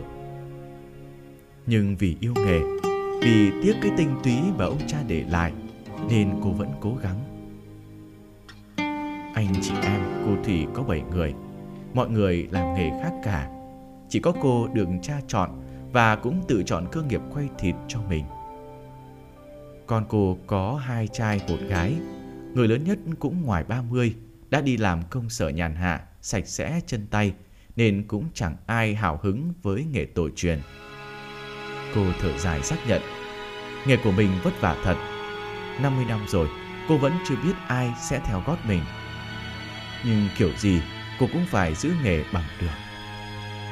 Cô đang dụ dỗ một người con trai của mình, tích cực quảng bá rằng nghề này được lắm. Nhưng mà con cô chưa ưng, cứ bảo biết thế đã. Ừ thì cô Thủy cũng biết thế đã, vì đâu phải bảo truyền là truyền ngay được. Cái nghề ăn uống coi vậy mà vất vả, phải truyền cho ai thực sự yêu thích, phải xác định theo nghề nghiêm túc, chứ nào trao cho ai đứng núi này trông núi nọ, kém linh hoạt được, mà cũng chẳng thể dâng cả bí kíp bao đời cho người ngoài. Thôi thì cứ vừa làm vừa tỉ tê xem xét dần. Còn cô không nhận thì phải hướng em út để truyền nghề cho cậu ấy. Không thể mai một cái sự nghiệp mà các cụ để lại. Cái nghề bao nhiêu năm xây dựng, nhiều nhà mong còn chẳng được. Mà cái văn hóa, cái cổ kính của Hà Nội là đấy chứ đâu. Không có thịt quay thì chắc phố hàng buồm cũng vắng hơn. Nhà cô lúc nào cũng làm mất trật tự khu phố nhất đấy. Cô cười lớn, vì xe cộ người ta cứ dồn vào mà mua, nhất là Tết. Ôi chào, đồng ơi là đông. Hàng xóm xung quanh người ta cũng quen, rồi xuê xoa cho qua. Phố có nhộn nhịp thì mới là phố chứ.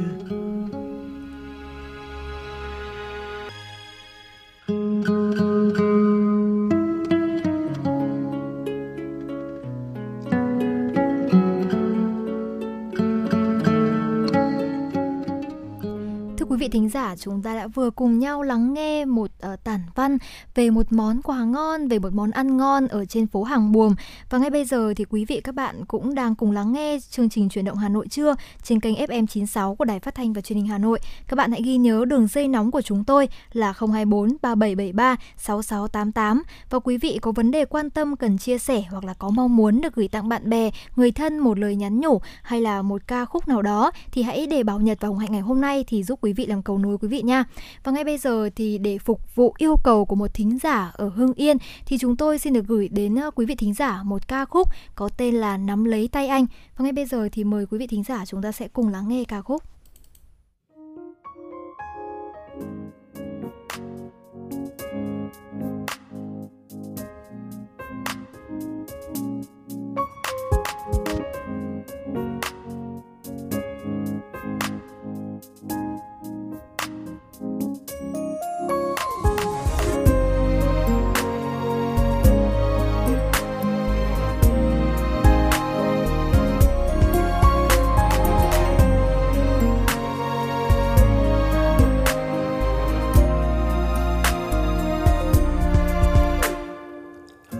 Sánh đôi hạnh phúc nói cười, chỉ mong thế thôi.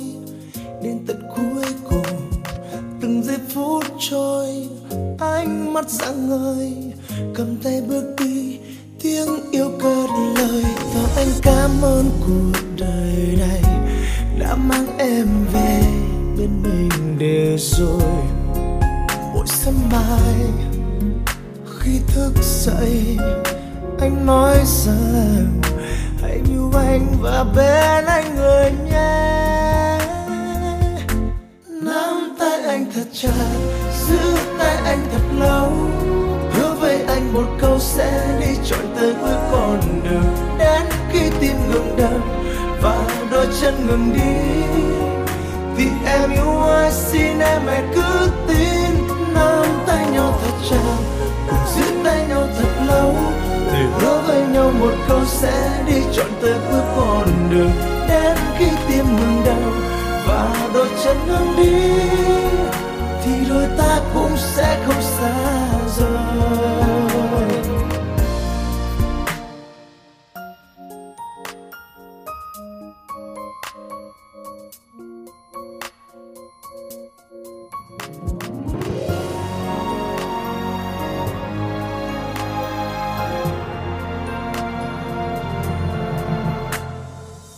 để ta sánh đôi hạnh phúc nói cười, chỉ mong thế thôi.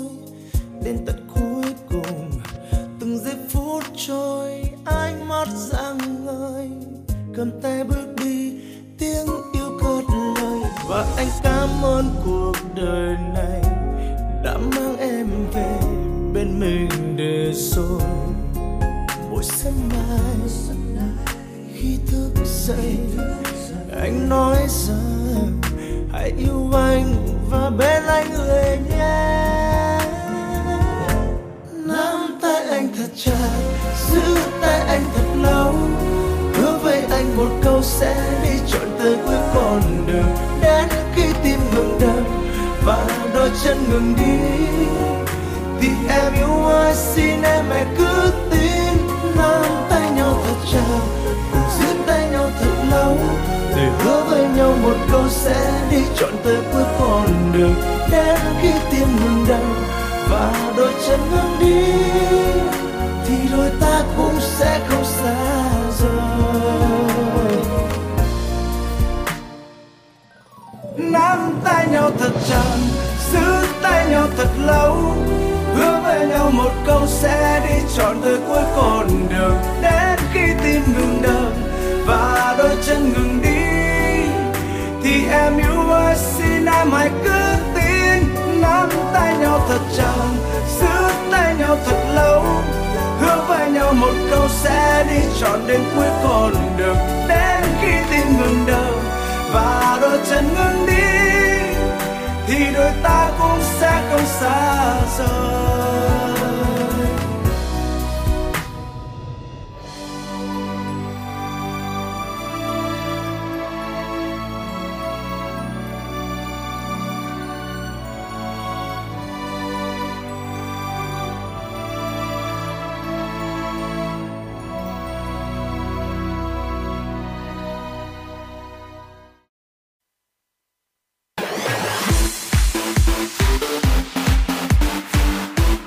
Chuyển động Hà Nội trưa.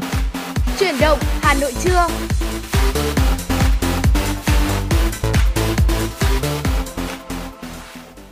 Quý vị và các bạn thân mến, bây giờ là mười một giờ ngày hai mươi tám tháng chín năm hai nghìn không trăm hai mươi mốt.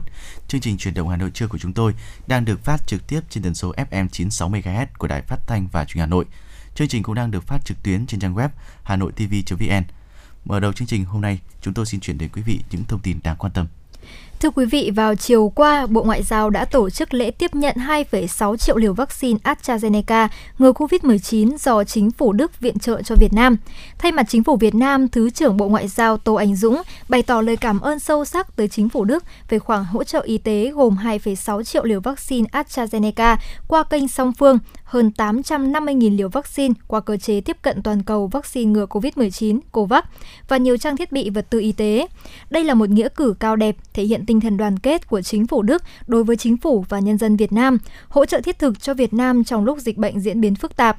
Đồng thời, đây cũng là minh chứng sinh động cho tình hữu nghị gắn bó giữa hai nước, hai dân tộc trong bối cảnh Việt Nam và Đức đang kỷ niệm mười năm thiết lập quan hệ đối tác chiến lược.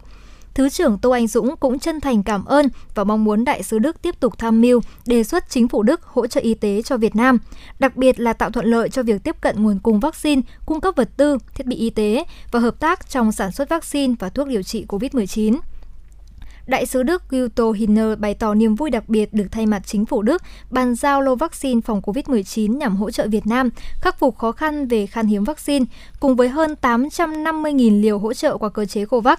Tổng số vaccine Đức hỗ trợ Việt Nam đến nay là ba phẩy bốn mươi lăm triệu liều AstraZeneca. Đại sứ Đức đánh giá cao việc chính phủ Việt Nam đã hỗ trợ Đức một trăm nghìn khẩu trang ngay từ khi đại dịch bùng phát, và vui mừng nhận thấy nhiều địa phương, cơ quan, tổ chức và bạn bè Đức đã và đang tích cực quyên góp vật tư y tế, ủng hộ công tác phòng chống dịch bệnh tại Việt Nam, thể hiện tinh thần đoàn kết, gắn bó giữa nhân dân hai nước. Theo Ban Quản lý Quỹ Vaccine phòng covid mười chín, tính đến mười bảy giờ chiều qua, dư quỹ vaccine phòng covid mười chín là tám nghìn sáu trăm chín mươi hai phẩy chín tỷ đồng, trong đó thì có mười ba phẩy năm tỷ đồng tiền lãi gửi ngân hàng. Tính đến thời điểm hiện tại, Ban Quản lý Quỹ Vaccine phòng covid mười chín đã chi từ quỹ bốn nghìn năm trăm lẻ sáu phẩy tám tỷ đồng. Trong số đó, chi mua vaccine là bốn nghìn bốn trăm chín mươi tám tỷ đồng, chi hỗ trợ nghiên cứu, thử nghiệm vaccine là tám phẩy tám tỷ đồng, nên dư cuối ngày là bốn nghìn một trăm tám mươi sáu phẩy một tỷ đồng. Theo Bộ trưởng Hồ Đức Phước, Quỹ vaccine phòng covid mười chín hoạt động không vì mục đích lợi nhuận, sử dụng vốn đúng mục đích và phù hợp với quy định của pháp luật, đảm bảo công khai, minh bạch, tiết kiệm, hiệu quả. Quỹ chịu sự kiểm tra, thanh tra, kiểm toán về các hoạt động tài chính của quỹ, của các cơ quan quản lý nhà nước về tài chính và kiểm toán nhà nước, giám sát của Mặt trận Tổ quốc Việt Nam và cộng đồng. Chủ tịch Ủy ban Nhân dân thành phố Hà Nội Trung Ngọc Anh vừa ký ban hành quyết định về việc hỗ trợ kinh phí cho thành phố Hồ Chí Minh phục vụ công tác đảm bảo an sinh xã hội trong điều kiện dịch bệnh covid mười chín. Quyết định nêu rõ, thành phố Hà Nội hỗ trợ thành phố Hồ Chí Minh bảy mươi lăm tỷ đồng, tương đương với năm nghìn tấn gạo để đảm bảo an sinh xã hội trong điều kiện dịch bệnh covid mười chín diễn biến phức tạp. Nguồn kinh phí hỗ trợ được trích từ dự phòng ngân sách cấp thành phố năm hai nghìn không trăm hai mươi mốt. Theo tin từ Sở Y tế Hà Nội, tính từ mười tám giờ chiều qua đến sáu giờ sáng nay, Hà Nội không ghi nhận ca mắc mới. Đây là buổi sáng thứ tư liên tiếp thành phố không ghi nhận ca dương tính mới. Cộng dồn số ca mắc tại Hà Nội trong đợt dịch thứ tư tính từ ngày hai mươi bảy tháng tư đến nay, thành phố đã ghi nhận tổng cộng ba nghìn chín trăm sáu mươi chín trường hợp dương tính. Ngoài ra, một trăm chín mươi trường hợp liên quan các ổ dịch tại Bệnh viện Bệnh nhiệt đới Trung ương, Bệnh viện ca trên địa bàn cũng được Bộ Y tế công bố trước đó. Về tình hình điều trị, tổng số bệnh nhân điều trị khỏi là ba nghìn một trăm chín mươi trường hợp và ba mươi tư người đã tử vong. Tính đến mười tám giờ chiều qua, trên địa bàn thành phố đã có tổng số sáu trăm năm mươi sáu điểm phong tỏa. Trong đó, số điểm đang phong tỏa là mười chín, giảm một điểm so với ngày trước đó. Cũng theo báo cáo của Sở Y tế Hà Nội về công tác cách ly, hiện trên địa bàn thành phố còn hai nghìn chín trăm chín mươi chín người đang cách. Về công tác tiêm chủng, tính đến mười tám giờ chiều qua, thành phố đã tiêm thêm hơn năm mươi tám nghìn mũi. Như vậy, ngành y tế thủ đô và các bệnh viện, viện, đơn vị trung ương trên địa bàn đã tiêm được hơn sáu phẩy tám mươi bảy triệu mũi vaccine. Từ hôm nay, Ủy ban Nhân dân thành phố cho phép người dân tập thể dục, thể thao ngoài trời nhưng không được tập trung quá mười người, mở cửa trở lại các trung tâm thương mại, cửa hàng may mặc, thời trang, hóa mỹ phẩm. Riêng các cửa hàng ăn uống vẫn chỉ được phép bán mang về. Các cơ sở kinh doanh dịch vụ người dân phải thực hiện nghiêm quy định năm K, bắt buộc quét mã quy rờ tại các nơi có quy định và áp dụng các biện pháp phòng chống dịch của Bộ Y tế và thành phố. Niềm vui, sự phấn khởi của người dân và các tiểu thương khi biết có quyết định này không chỉ giúp cho người dân có điều kiện bắt nhịp với cuộc sống thường ngày, khôi phục nguồn thu mà còn khẳng định việc ngăn chặn, kiểm soát dịch bệnh trên địa bàn Hà Nội bước đầu đã thành công. Theo ghi nhận, tối qua nhiều cửa hàng quần áo, shop thời trang, mỹ phẩm đã sáng đèn tận khuya để dọn dẹp, lau chùi kệ giá và chuẩn bị hàng hóa để mở cửa trở lại. Do thời gian nghỉ dịch kéo dài, nhiều mặt hàng không tránh khỏi tình trạng bụi bặm nên nhiều nhân viên mất thời gian để sắp xếp lại. Trước khi quay trở lại với những thông tin đáng chú ý tiếp theo, xin mời quý vị chúng ta sẽ cùng thư giãn cùng với một giai điệu âm nhạc, ca khúc Chân Tình do sự thể hiện của Đức Tuấn.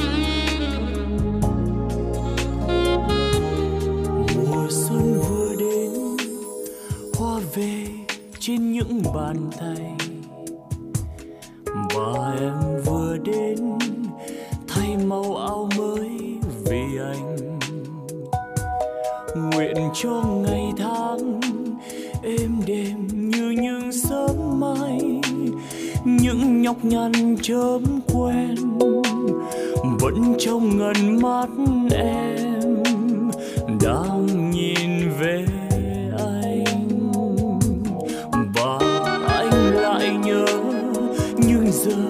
Em đứng chờ chồng một mình lặng lẽ ướt lạnh trong mưa vì anh, tình yêu tìm thấy nguyên vẹn sau đêm bão giông, giữa hoang tàn lãng quên nơi cuối đường có em riêng chờ đợi.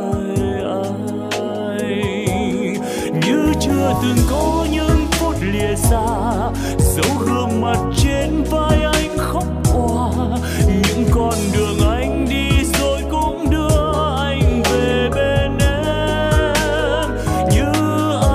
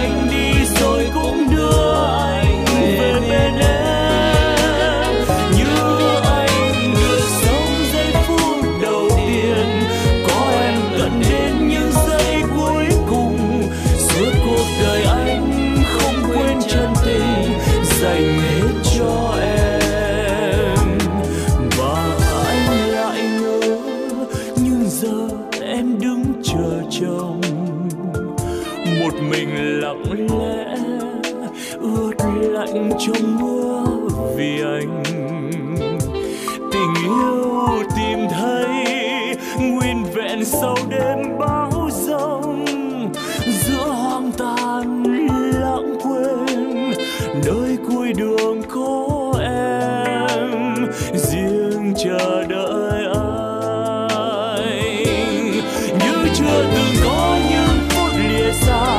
Dấu hương mà trên vai anh khóc qua, những con đường anh đi rồi cũng đưa anh về bên em. Như anh được sống giây phút đầu tiên, có em tận đến những giây cuối cùng. Suốt cuộc đời anh không quên chân tình dành hết cho em. Suốt cuộc đời anh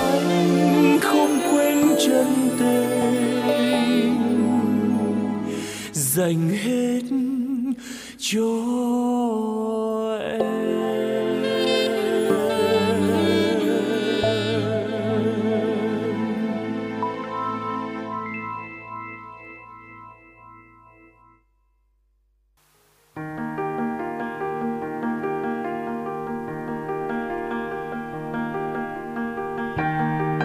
Quý vị và các bạn đang theo dõi kênh ép em chín sáu MHz của Đài Phát thanh Truyền hình Hà Nội. Hãy giữ sóng và tương tác với chúng tôi theo số điện thoại không hai bốn ba bảy bảy ba sáu sáu tám tám. ép em chín sáu đồng hành trên mọi nẻo đường. đường.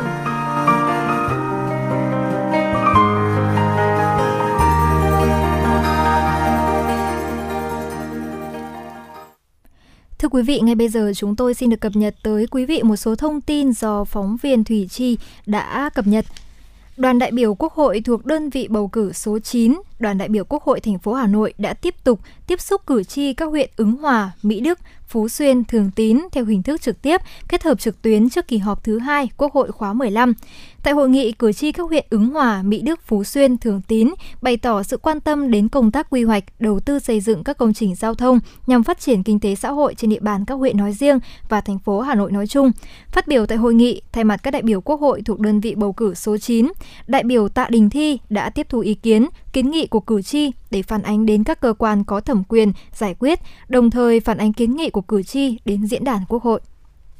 Thưa quý vị, Thường trực Hội đồng Nhân dân thành phố Hà Nội đã ban hành quyết định về việc thành lập đoàn giám sát việc thực hiện nghị quyết số mười một của Hội đồng Nhân dân thành phố về quy hoạch phát triển văn hóa Hà Nội đến năm hai không hai không, định hướng đến năm hai không ba không.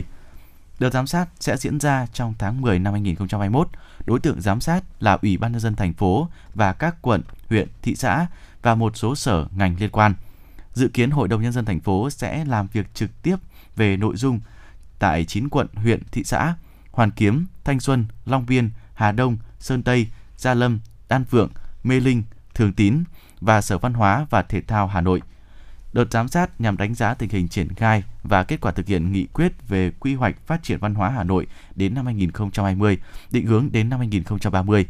Bên cạnh đó, Hội đồng Nhân dân thành phố cũng làm rõ những khó khăn, vướng mắc trong quá trình tổ chức thực hiện nghị quyết và xác định nguyên nhân, trách nhiệm của cơ quan, đơn vị liên quan, đồng thời kiến nghị giải pháp nâng cao chất lượng, hiệu quả thực thi nghị quyết. Thường vụ Đảng ủy khối các cơ quan thành phố đã họp ban tổ chức, ban giám khảo hội thi báo cáo viên, tuyên truyền viên giỏi khối các cơ quan thành phố năm hai không hai mốt. Theo đó, người tham gia dự thi sẽ là báo cáo viên, tuyên truyền viên thành phố, cơ sở hoặc đồng chí cấp ủy viên phụ trách công tác tuyên truyền, tuyên giáo của tổ chức cơ sở đảng trực thuộc. Thí sinh lựa chọn một trong số các nội dung thuộc Nghị quyết Đại hội mười ba của Đảng, Nghị quyết Đại hội mười bảy Đảng bộ thành phố, Nghị quyết Đại hội mười ba Đảng bộ khối, nhiệm kỳ hai nghìn không trăm hai mươi đến hai nghìn không trăm hai mươi lăm để dự thi, khuyến khích có phần liên hệ thực tiễn với cơ quan và đơn vị. Hình thức sẽ bao gồm hai vòng thi, cấp cụm và cấp khối. Thí sinh thi thuyết trình theo đề cương và trả lời câu hỏi của ban giám khảo.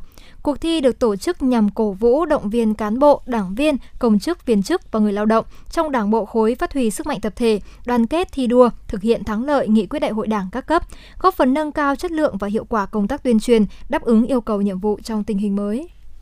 Thưa quý vị, trước diễn biến phức tạp của dịch covid mười chín, Sở Giáo dục và Đào tạo Hà Nội yêu cầu các cơ sở giáo dục trên địa bàn tiếp tục dạy và học trực tuyến.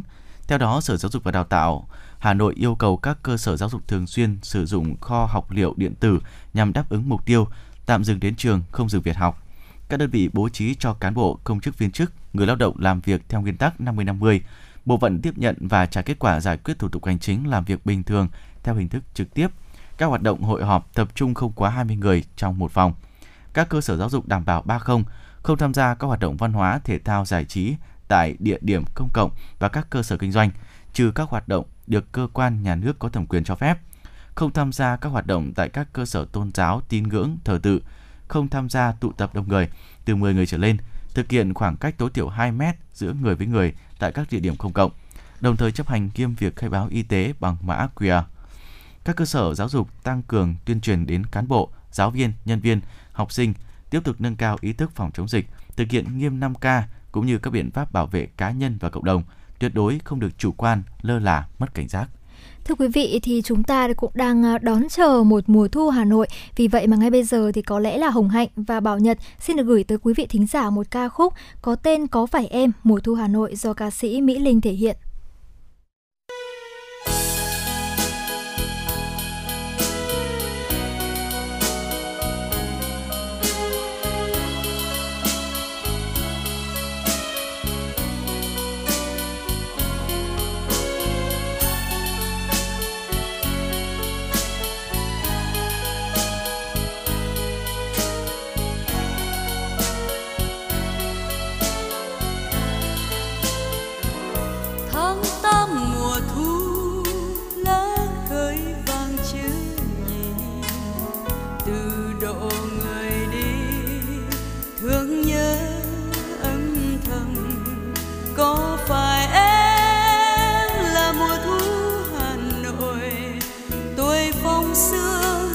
Ta cũng gắng đi tìm, có phải em mùa thu xưa, có bóng mùa thu thức ta lòng sáng mùa, một ngày về suối chân ghé thăng lòng buồn, có phải em là mùa thu Hà Nội ngày sang thu.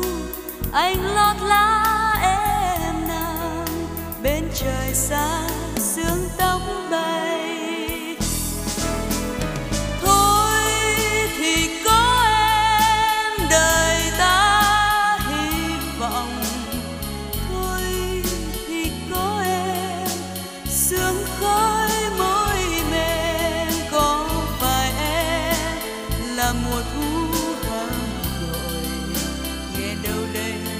là ưa và mi xanh, nghe đâu đây hồn trương vương sông hát, có chắc mùa thu lá rơi vang tiếng gọi, lệ mừng gặp nhau xôn xao phím dương cầm, có phải em là mùa thu Hà Nội nghìn năm sau ta níu bóng quay về, ôi mùa thu của ước mơ.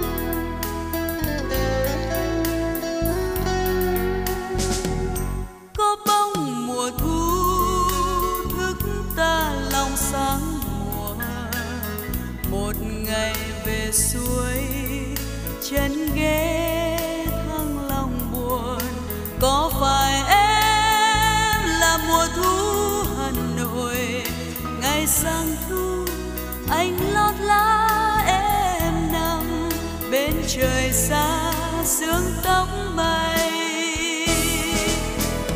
Thôi thì có em đời ta hy vọng, thôi thì có em sương khói môi mềm. Có phải em là mùa thu Hà Nội, nghe đâu đây là ưa và mi xanh, nghe đâu đây hồn trường vương sông hát. Có chắc mùa thu lá rơi vang tiếng gọi, lệ mừng gặp nhau xôn xao phím dương cầm. Có phải em là mùa thu Hà Nội, nghe năm sau ta níu bóng quay về, ôi mùa thu của ước mơ. Nghe năm sau ta níu bóng quay về, ôi mùa thu của ước mơ.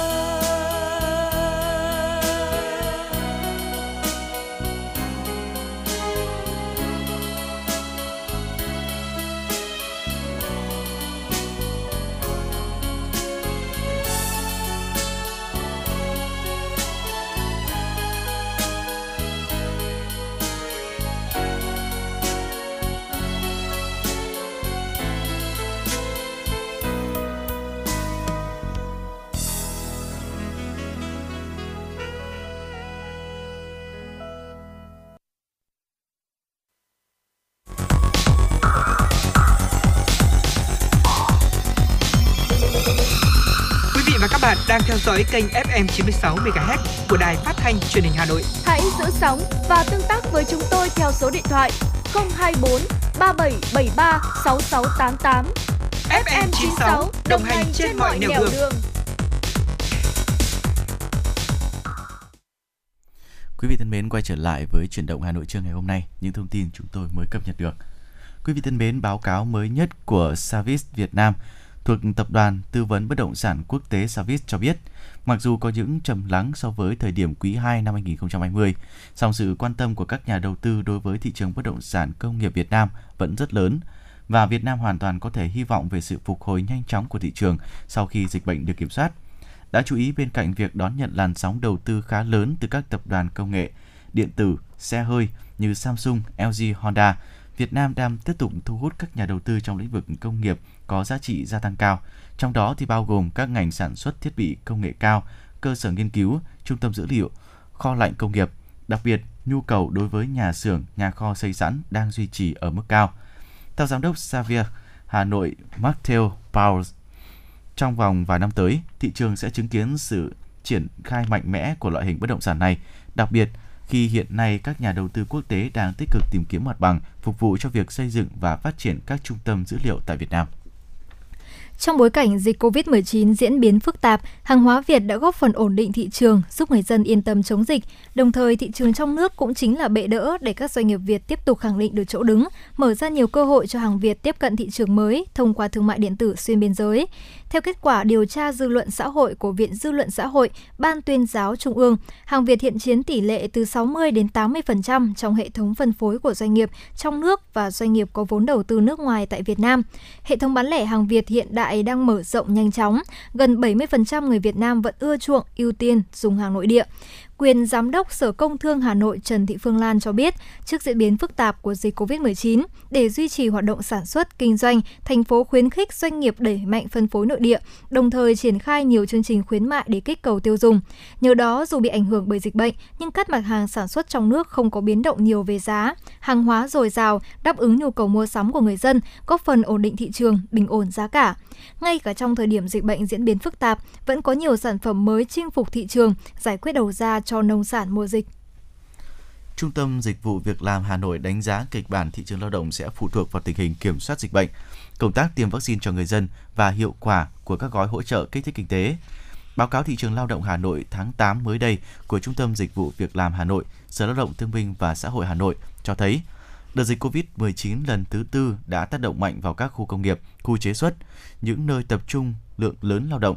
Những người bị ảnh hưởng nhiều nhất là công nhân lao động đang thuê trọ ở các khu nhà trọ, trong các khu vực bị phong tỏa, cách ly, lao động trong các doanh nghiệp có quy mô sản xuất vừa và nhỏ, các doanh nghiệp thuộc lĩnh vực du lịch, dịch vụ, vận tải, cơ sở giáo dục ngoài công lập, lao động tự do. Ngoài ra, nhóm lao động có kỹ năng thấp cũng phải đối mặt với nguy cơ bị ngừng việc hoặc mất việc làm. Nhận định về thị trường lao động thời gian tới, Trung tâm Dịch vụ Việc làm Hà Nội đánh giá sẽ phụ thuộc vào tình hình kiểm soát dịch bệnh, công tác tiêm vaccine cho người dân và hiệu quả của các gói hỗ trợ kích thích kinh tế. Với kịch bản thành phố nới lỏng một phần một số hoạt động kinh tế, sản xuất kinh doanh quan trọng trong trạng thái bình thường mới, thì tình trạng thiếu việc làm sẽ được cải thiện. Bộ Giao thông Vận tải vừa có văn bản trả lời kiến nghị của cử tri về việc đẩy nhanh tiến độ đầu tư dự án xây dựng đường cao tốc kết nối Hà Giang với cao tốc Nội Bài - Lào Cai. Theo đó, Bộ Giao thông Vận tải khẳng định dự án sẽ được khởi công vào cuối năm hai nghìn không trăm hai mươi tư. Theo Bộ Giao thông Vận tải, cao tốc Nội Bài - Lào Cai được coi là tuyến kinh tế xương sống của cả khu vực Tây Bắc. Kể từ sau khi được đưa vào khai thác, sử dụng, tuyến cao tốc này đã mang lại hiệu quả kinh tế xã hội rất lớn. Một số dự án đã được nghiên cứu để kết nối các tỉnh Tây Bắc với cao tốc Nội Bài - Lào Cai như kết nối tỉnh Lai Châu - Điện Biên, kết nối tỉnh Tuyên Quang - Phú Thọ, kết nối tỉnh Hà Giang - Yên Bái. Trong đó, việc nghiên cứu đầu tư xây dựng đường cao tốc kết nối Hà Giang với cao tốc Nội Bài - Lào Cai sẽ nâng cao khả năng kết nối giữa các tỉnh Hà Giang, Yên Bái, Tuyên Quang với cao tốc Nội Bài - Lào Cai, rút ngắn hành trình từ Hà Giang và các địa phương khác trong khu vực về thủ đô Hà Nội. Công an huyện Phú Xuyên, Hà Nội cho biết đang củng cố hồ sơ xử lý đối với tài xế điều khiển xe container không có xét nghiệm covid mười chín nhưng cố tình phóng xe thông chốt. Cụ thể, khoảng mười ba giờ năm mươi ngày hai mươi tư tháng chín, tổ công tác làm nhiệm vụ kiểm soát chiều quốc lộ một A đi cao tốc Pháp Vân Cầu Giẽ, hướng đi Hà Nam, phát hiện một ô tô đầu kéo đang di chuyển đã ra hiệu dừng xe để kiểm tra theo quy định. Lái xe xuất trình giấy phép lái xe mang tên Vũ Đình Hát, sinh năm một nghìn chín trăm tám mươi tư, trú tại xã Kim Xuyên, huyện Kim Thành, tỉnh Hải Dương, nhưng không có giấy xét nghiệm âm tính với covid mười chín theo quy định.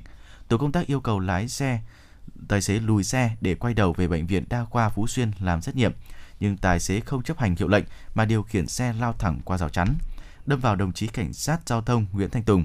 Đồng chí Tùng kịp lùi lại theo đà xe tiến nên đã may mắn không bị thương tích. Ngay sau đó, tổ công tác đã phối hợp với các lực lượng dừng được chiếc xe này. Tổ công tác đã bàn giao người và phương tiện cho công an xã Phú Xuyên, huyện Phú Xuyên để xử lý theo quy định của pháp luật. Bất ngờ kiểm tra một ô tô tải đang bốc dỡ hàng trên phố Trần Khát Trân, đội cảnh sát kinh tế quận Hai Bà Trưng phối hợp với đội năm, Cục Quản lý Thị trường đã phát hiện trong thùng xe có hơn sáu tấn thực phẩm bẩn đang đưa đi tiêu thụ. Lái xe khai nhận vận chuyển số hàng này từ thành phố Lào Cai về Hà Nội. Tuy nhiên, toàn bộ số hàng không có hóa đơn, chứng từ, không chứng minh được nguồn gốc hợp pháp. Kiểm tra một số thùng xốp trong xe, lực lượng chức năng phát hiện rất nhiều nầm lợn cùng một số loại nội tạng đông lạnh đã bốc mùi hôi thối, không đủ điều kiện để lưu thông ra thị trường. Theo đội quản lý thị trường số năm, số hàng này xuất phát từ bên kia biên giới, lợi dụng giấy luồng xanh để tuồn vào nội địa tiêu thụ. Hơn một trăm thùng xốp chứa nội tạng với trọng lượng mỗi thùng là năm mươi ki lô gam đã bị cơ quan chức năng thu giữ để tiến hành điều tra, làm rõ. Vừa rồi là một số tin tức chúng tôi mới cập nhật. Trước khi quay trở lại với những tin tức tiếp theo, xin mời quý vị chúng ta sẽ cùng thư giãn cùng với một giai điệu âm nhạc, giai điệu Tổ quốc do sự thể hiện của Trần Tiến.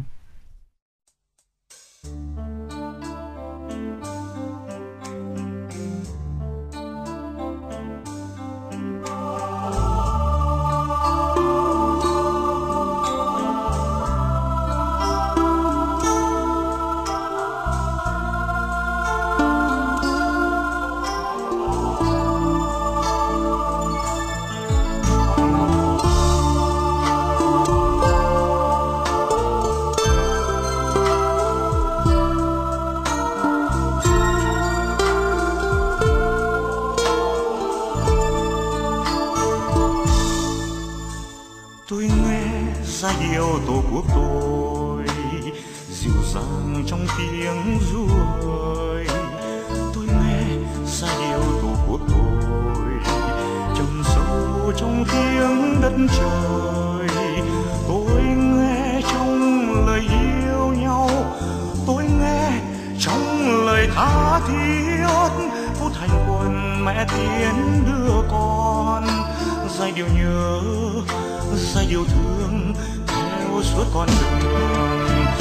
Và tôi yêu và tôi hót lời yêu thương, lời bỏng cháy tháng ngày này. Đất nước ơi, tổ quốc của chúng tôi. Và tôi yêu và tôi hót lời yêu thương, lời bỏng cháy tháng ngày này. Đất nước ơi, tổ quốc của chúng tôi. Tôi nghe giai điệu tổ quốc tôi thầm mang bao nỗi vui buồn. Tôi nghe giai điệu tổ quốc tôi cùng thiêng trong tiếng chuông đồng. Tôi nghe trong đoàn quân đi, tôi nghe trong lời báo tố bốn nghìn năm đất nước gian nan. Giai điệu cháy trong tình thương nước vô vàn. Và tôi yêu và tôi hót lời yêu thương, lời bỏng cháy tháng ngày này. Đất nước ơi, tổ quốc của chúng tôi. Và tôi yêu và tôi hót lời yêu thương, lời bỏng cháy tháng ngày này. Đất nước ơi, tổ quốc của chúng tôi.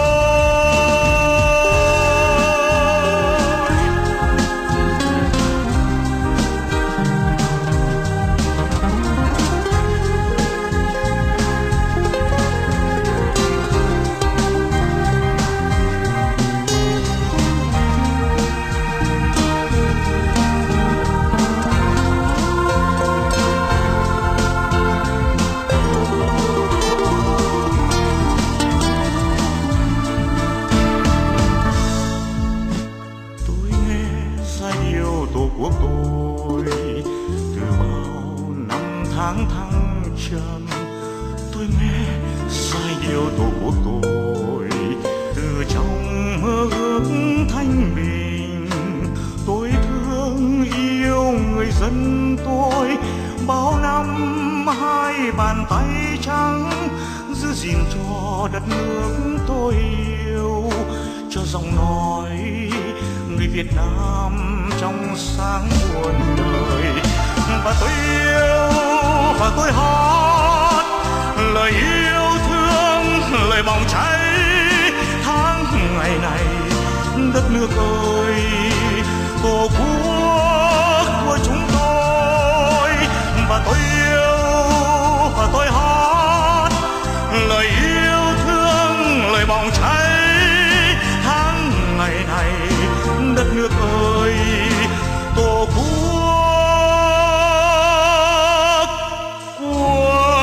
chúng tôi.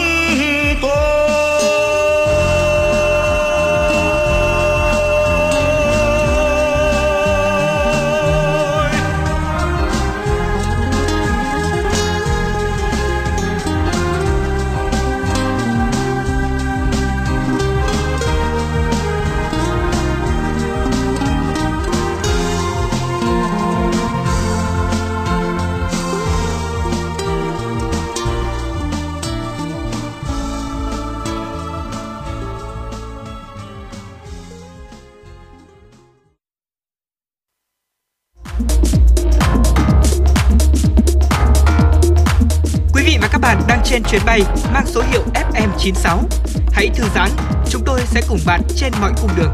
Hãy giữ sóng và tương tác với chúng tôi theo số điện thoại không hai bốn ba bảy bảy ba sáu sáu tám tám.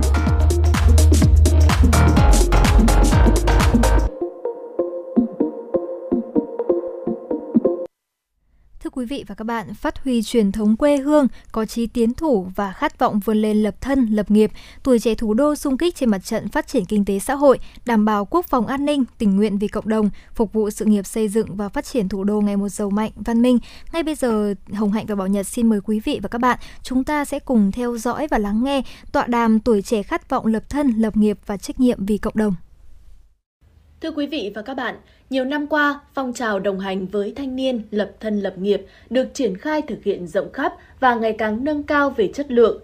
Từ phong trào đã có nhiều mô hình hay, cách làm sáng tạo, góp phần từng bước cải thiện, nâng cao đời sống vật chất và tinh thần của đoàn viên thanh niên, qua đó ngày càng khẳng định vai trò của tuổi trẻ trong sự nghiệp công nghiệp hóa, hiện đại hóa đất nước.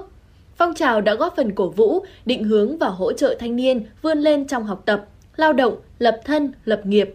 Qua đó đã phát huy mạnh mẽ vai trò xung kích của cán bộ, đoàn viên, thanh thiếu niên trong công tác tuyên truyền và thực hiện thắng lợi đề án xây dựng nông thôn mới, xây dựng đô thị văn minh, hướng tới xây dựng quê hương giàu đẹp.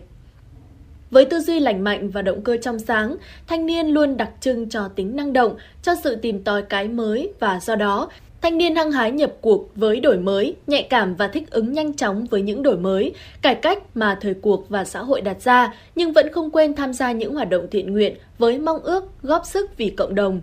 Và đây cũng là nội dung của buổi tọa đàm ngày hôm nay với chủ đề Tuổi trẻ khát vọng lập thân lập nghiệp và trách nhiệm vì cộng đồng. Xin trân trọng giới thiệu các vị khách mời trong chương trình hôm nay. Phó giáo sư tiến sĩ Phạm Chiến Thắng, khoa hóa, trường Đại học Khoa học Tự nhiên, Đại học Quốc gia Hà Nội. Chị Nguyễn Thị Thu, Giám đốc Hợp tác xã Tân An, huyện Thường Tín. Anh Bùi Thế Cường, Bí thư Đoàn quận Tây Hồ. Anh Nguyễn Tiến Công, đoàn viên xã Bắc Hồng, huyện Đông Anh. Xin được cảm ơn các vị khách mời đã nhận lời tham gia chương trình của chúng tôi ngày hôm nay. Dạ vâng, với câu hỏi đầu tiên thì tôi xin phép được dành cho Phó giáo sư tiến sĩ Phạm Chiến Thắng. Thưa anh Thắng, phát huy vai trò xung kích của cán bộ, đoàn viên thanh niên trong phong trào đồng hành với thanh niên lập thân lập nghiệp, thì trong thời gian qua, những thành công trong công tác nghiên cứu khoa học của anh hẳn được xây dựng bằng một hành trình đầy say mê và cống hiến. Vậy anh có thể uh, chia sẻ một chút về hành trình này của mình và những vất vả gian lao của một người nghiên cứu khoa học thưa anh? Có lẽ là nói đến cái công việc nghiên cứu khoa học thì đầu tiên cũng phải nói là tôi cũng được có cái vinh dự là được học tập và đào tạo tại Đại học Khoa học Tự nhiên, với tiền thân là Đại học Tổng hợp. Thì và một cái trong cái cơ sở đầu ngành trong cả nước về việc đào tạo cán bộ cũng như cái nhân lực trong cái nghiên cứu cơ bản. Thì suốt trong cái thời gian mà còn sinh viên ấy, thì mình cũng đã cũng theo các thầy để làm nghiên cứu khoa học. Thì từ những cái giai đoạn đấy thì mình cũng học tập được rất nhiều từ từ các thầy. Và sau khi ra trường thì mình cũng quyết định là mình cũng theo cái nghiệp giảng dạy và nghiên cứu của các thầy.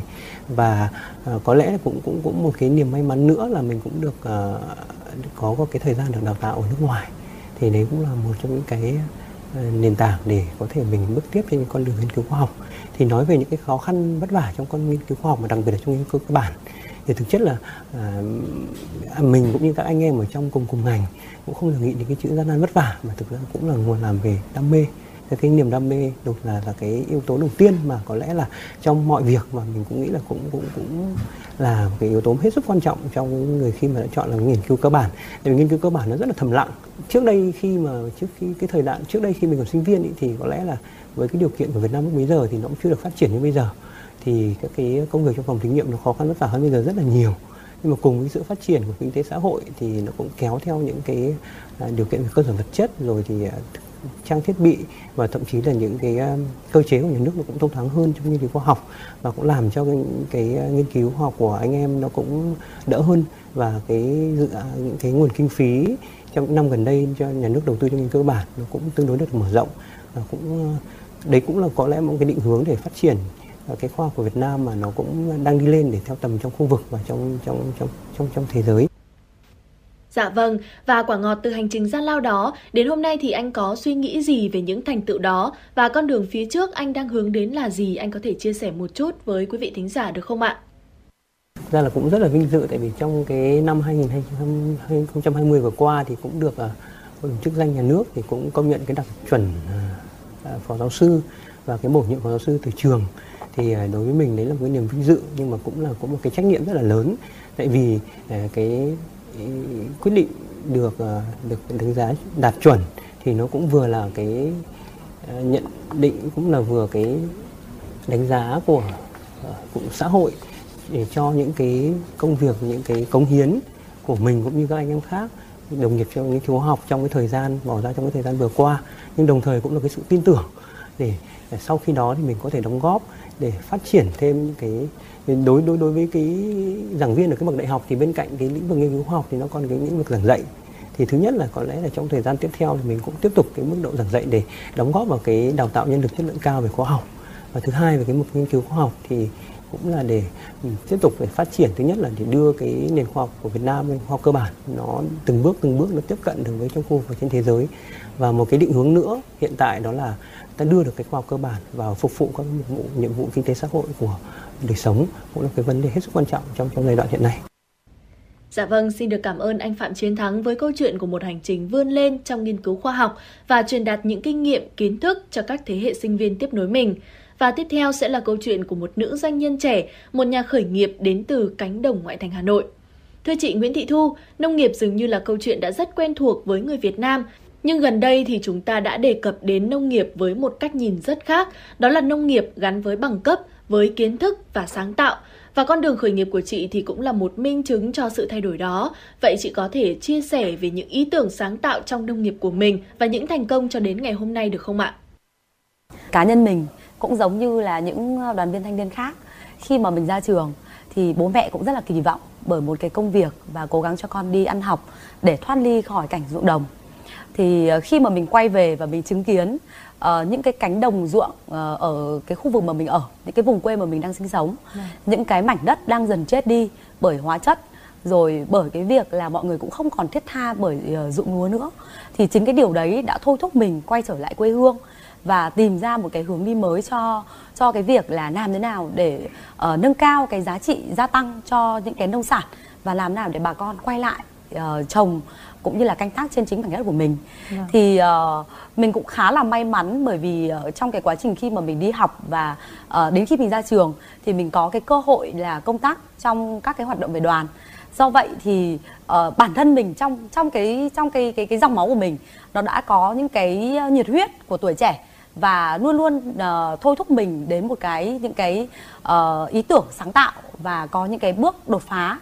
Và chính bởi cái điều đấy thì uh, mình uh, cá nhân mình mình đã tìm ra mà mình nghĩ rằng là đó chính là cái bốn uh, cái chìa khóa mà trong cái mô hình nông nghiệp của mình hiện tại bây giờ mình đang triển khai. Thứ nhất đó là uh, nông nghiệp phải an toàn, phải minh bạch. Uh, đó chính là cái việc làm đã thôi thúc cho mình và uh, hướng đến tìm đến những cái giải pháp canh tác, uh, biến những cái vấn nạn trong cái uh, nông nghiệp trở thành cái tài nguyên trong canh tác và giảm chi phí đầu vào cho bà con. Uh, cái chìa khóa thứ hai đó là nông nghiệp phải gắn với chế biến và đặc biệt đó là chế biến sâu, giúp cho cái sản phẩm uh, nông nghiệp được uh, gia tăng cái giá trị và đặc biệt đó là nó giảm bớt được cái vấn đề về được mùa mất giá và được giá thì mất mùa. Và cái thứ ba, cái chìa khóa thứ ba mà uh, mình luôn luôn trăn trở đó là uh, làm thế nào để giữ được người nông dân ở trên chính mặt đất của họ. Vì trong cái quá trình khi mà mình về mình làm cùng với lại cả bà con thì mình phát hiện ra một điều rằng không ai yêu mảnh đất bằng chính người nông dân yêu đất của họ. Nên là cái mô hình của mình đã sử dụng cái chìa khóa thứ ba đó là gắn mô hình nông nghiệp với sinh kế của địa phương và giúp uh, tạo công ăn việc làm cho bà con, thu hút họ tham gia vào mô hình hợp tác xã để cùng phát triển. Và cái chìa khóa cuối cùng đó là uh, xây dựng một uh, cái truyền thông minh bạch. Mình tin rằng uh, không chỉ tất cả các bạn mà còn uh, rất là nhiều quý vị uh, khác nữa. Chúng ta là những người tiêu dùng và chúng ta sẵn sàng chi trả uh, xứng đáng đối với những cái sản phẩm mà chúng ta đang tiêu dùng. Tuy nhiên thì người tiêu dùng đang sợ nhất đó là cái câu chuyện là họ có liệu thực sự đang được sử dụng những sản phẩm mà xứng đáng với đồng tiền họ chi trả hay không. Do vậy mà uh, mình luôn luôn hướng uh, cả hợp tác xã và tất cả các thành viên tham gia thì đều hướng đến câu chuyện là uh, tất cả những cái quy trình từ canh tác cho đến chế biến, sản lượng thì tất cả những câu chuyện đấy chúng tôi đều làm một cách rất là minh bạch để người tiêu dùng uh, từ đó mà mọi người lan tỏa. Sau đó thì cùng chung tay với chúng tôi để có thể là phát triển lan tỏa cái mô hình này ra. Vâng, không chỉ là một người khởi nghiệp sáng tạo trong lĩnh vực nông nghiệp, một doanh nhân quản trị một hợp tác xã chuyên chế biến nông sản đạt tiêu chí ô cốp bốn sao, chị còn là người tích cực truyền đạt kinh nghiệm và kiến thức của mình cho rất nhiều bạn trẻ khác ở nhiều vùng miền trên cả nước để cùng tạo dựng sự phát triển của nền nông nghiệp mới. Vậy chị có thể chia sẻ về những nỗ lực đào tạo của chị và ước mơ của chị về điều này là gì được không ạ? Câu chuyện khi mà mình đi lan tỏa và Uh, có đi uh, cùng với lại cả một số các cái chương trình liên quan đến hỗ trợ khởi nghiệp cho các tỉnh thành thì uh, mình phải cảm ơn chương trình ô cốp, bởi vì sau khi mà mình tham gia chương trình ô cốp thì mình nhận thấy được rằng là uh, mình nhìn thấy rằng có quá nhiều tiềm năng đang tiềm ẩn bên trong chính những cái ngôi làng quê ở khắp các cái vùng quê nông thôn ở Việt Nam. Và ví dụ như là uh, cái câu chuyện về Xoài Yên Châu, khi mà mình nghe một cái câu chuyện về một nữ thanh niên dân tộc thiểu số, họ trăn trở về cái việc là cái cây Xoài Yên Châu đã gắn với họ hàng trăm năm từ thời cha ông rồi, nhưng khi mỗi lần đến cái mùa xoài thì uh, có khi cả ngày đi làm họ chỉ được hai ba mươi nghìn thôi, bởi vì xoài không bán được giá, nếu như không thu thì họ bị mất trắng. Hay cái câu chuyện của uh, một bạn là bạn giám đốc hợp tác xã Bo Mỉ, uh, đấy là một bạn thanh niên dân tộc thiểu số, bạn cũng rất là khát khao về cái câu chuyện là làm nào để đưa cái sản phẩm của bản địa của Hà Giang đến tay với lại nhiều người tiêu dùng hơn. Thì chính những cái điều đấy đã thôi thúc mình, và mình nghĩ rằng là mình mình lên đi, mình nên đi để mình lan tỏa những cái uh, thông điệp, những cái năng lượng tích cực mà mà đang có sẵn trong mình rồi, để có thể là đồng hành cùng với mọi người và có thể uh, đâu đó chúng mình kết nối lại với nhau. Và đặc biệt khi mà càng làm thì mình thấy rằng là uh, mọi người vẫn hay nói nông nghiệp Việt Nam là manh mún, nhưng chính cái điều manh mún đấy thì chúng ta càng phải đoàn kết và chúng ta càng phải kết nối lại với nhau. Uh, do vậy, song song với cái việc là uh, uh, mình phát triển cái mô hình kinh doanh của hợp tác xã Tâm An, thì mình cũng đang đi kết nối các bạn thanh niên trên khắp các tỉnh thành, và đặc biệt là các bạn thanh niên dân tộc thiểu số, để tham gia vào một cái hệ sinh thái. Sau đó chúng mình hỗ trợ với nhau và kết nối với nhau để cùng nhau ra thị trường. Xin được cảm ơn chị Nguyễn Thị Thu. À, thưa anh Bùi Thế Cường, chúng ta vừa được nghe hai câu chuyện khác nhau của những đoàn viên thanh niên thủ đô. Mỗi một câu chuyện thì đều gắn bó với phong trào lập thân lập nghiệp và tinh thần chia sẻ để cùng vươn lên trong cuộc sống. Và với cương vị của một bí thư quận đoàn Tây Hồ thì anh có chia sẻ gì về những suy nghĩ của anh từ những câu chuyện vừa rồi không ạ?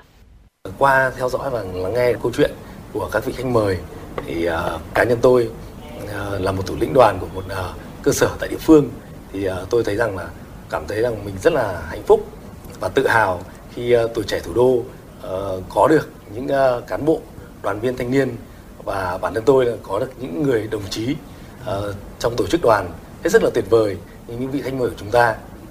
Và phải nói rằng là thực sự là các bạn uh, cũng đã phát huy được Uh, truyền thống tốt đẹp của thanh niên Việt Nam, uh, phát huy được uh, tính uh, tinh thần vốn có của thanh niên Việt Nam, đó tinh thần uh, xung kích, tình nguyện và sáng tạo, để từ đó là các bạn viết lên những câu chuyện đẹp của bản thân uh, cho xã hội.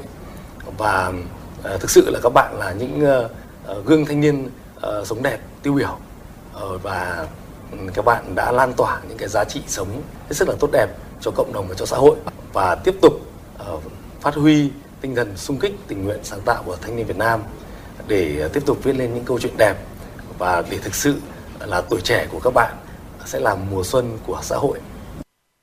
Vâng, xin được cảm ơn những chia sẻ của anh Cường. À, với riêng quận Tây Hồ thì phong trào tuổi trẻ tham gia các hoạt động đoàn đã đạt hiệu ứng tích cực như thế nào? Và cũng với vai trò là một thủ lĩnh đoàn của quận Tây Hồ, một địa bàn đang phát triển nhanh chóng của thủ đô, thì anh đã góp phần mình như thế nào cho những chuyển biến đó? Anh hãy chia sẻ một chút với quý vị thính giả của Chuyển động Hà Nội được không ạ? Đối với tuổi trẻ quận Tây Hồ chúng tôi thì trong những năm qua thì phát huy tinh thần xung kích, tình nguyện của thanh niên, thì đoàn thanh niên quận chúng tôi cũng đã triển khai rất nhiều các phong trào hành động cách mạng của thanh niên, từ phong trào tuổi trẻ sáng tạo, phong trào thanh niên tình nguyện và phong trào tuổi trẻ xung kích bảo vệ Tổ quốc. Thì bằng những việc làm, những hành động cụ thể thiết thực đã xuất hiện những cái mô hình, những cách làm hay, cách làm sáng tạo, và xuất hiện những cái công trình phần việc thanh niên có ý nghĩa đối với cộng đồng, có sức lan tỏa trong đoàn viên thanh thiếu nhi và nhân dân trên địa bàn quận, và được sự ghi nhận của cấp ủy, chính quyền địa phương cũng như là nhân dân trên địa bàn. Và có thể nói rằng là một trong những công trình mà Uh, nó mang tính uh, sáng tạo cũng như là để lại dấu ấn của tuổi trẻ Tây Hồ chúng tôi uh, trong những năm qua, đó chính là công trình uh, có thể kể đến là công trình ứng dụng công nghệ thông tin trong tuyên truyền quảng bá du lịch Tây Hồ, và được chúng tôi uh, khánh thành ra mắt và đúng dịp uh, kỷ niệm uh, chào mừng Đại hội Đảng bộ quận là lần thứ sáu. Uh, thì đây là một công trình mà uh, cũng được uh, tuổi trẻ quận Tây Hồ nghiên cứu, tìm tòi, sáng tạo để phát huy cái tinh thần xung kích, tình nguyện, sáng tạo của thanh niên uh, trong việc tham gia thực hiện các nhiệm vụ chính trị của địa phương, đặc biệt là chung tay xây dựng quận Tây Hồ để trở thành trung tâm dịch vụ du lịch văn hóa của thủ đô, và góp phần xây dựng thủ đô Hà Nội của chúng ta ngày càng giàu đẹp, văn minh và hiện đại. Dạ vâng, một lần nữa xin được cảm ơn anh Cường. Thưa quý vị và các bạn, hoạt động tình nguyện, vì cộng đồng cũng như phong trào tình nguyện thanh niên là hoạt động có ý nghĩa nhân văn sâu sắc và đóng góp nhiều cho cộng đồng, xã hội. Bởi lẽ tinh thần tương thân tương ái là truyền thống quý báu của dân tộc ta từ ngàn đời nay. Tinh thần xung kích, tình nguyện vì cộng đồng là phẩm chất tự thân vốn có của thanh niên, của tuổi trẻ. Dù ở bất kỳ thời điểm lịch sử nào thì tinh thần tình nguyện của thanh niên luôn là cơ sở cho những đóng góp tích cực, trách nhiệm và hiệu quả với đất nước. Vâng, thưa anh Nguyễn Tiến Công là một đoàn viên trẻ đến từ xã Bắc Hồng, huyện Đông Anh và cũng là người đã xây dựng câu lạc bộ có cái tên Yêu Thương. Anh có chia sẻ gì về ý tưởng của mình và những điều đã tạo nên động lực để anh theo đuổi hành trình yêu thương đó ạ? Năm hai không hai không thì chúng ta cũng đã thấy uh, một lịch sử uh, trải qua ở vùng miền Trung. À, và những tình hình ở bão lũ miền Trung, à, Tiến Công đã thôi thúc ý chí lòng à, tự cường của mình và để gây dựng lên câu lạc bộ Yêu Thương với à, những à, người trong à, à, gia đình này và đặc biệt là các đồng chí đoàn viên thanh niên để gây dựng lên câu lạc bộ Yêu Thương. Và đầu tiên thì câu lạc bộ Yêu Thương được hình thành thì mới được có tám đồng chí thôi. Thế nhưng sau khi à, lan tỏa những hình ảnh À, đến đến tất cả mọi người ở không những trong huyện và à, còn các quận huyện khác ở trong nội thành Hà Nội thì câu lạc bộ Yêu Thương thì ngày đầu tiên thì cũng được sự à, ủng hộ của tất cả mọi người với số tiền để ủng hộ đồng bào miền Trung đó là hơn bảy mươi triệu đồng và hơn bảy nghìn bộ quần áo. Và khi à, trực tiếp câu lạc bộ đi vào đến à, Quảng Bình thì nhìn thấy à, những à, cảnh mà đau thương của à, vùng lũ đã bị gây ra thiệt hại thì Tiến Công đã thôi thúc để à, thành lập ra câu lạc bộ Yêu Thương này để dành lan tỏa được tất cả mọi người để hướng tới và chúng ta có các câu lạc bộ thiện nguyện, từ thiện để à, à, hỗ trợ dù là một phần nhỏ bé của mình à, dành cho tình cảm cho các à, bà con và đặc biệt là các em nhỏ mầm non của tương lai của chúng ta.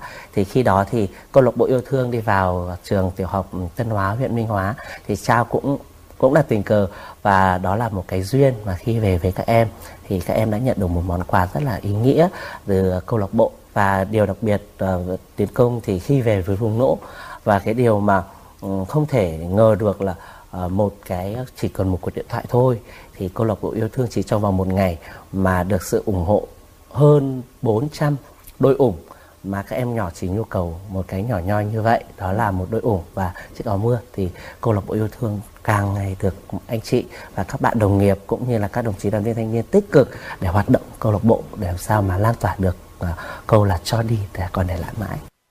Dạ vâng, chúng tôi được biết thì anh cũng là một trong những cán bộ chữ thập đỏ xuất sắc của huyện Đông Anh và thành phố Hà Nội.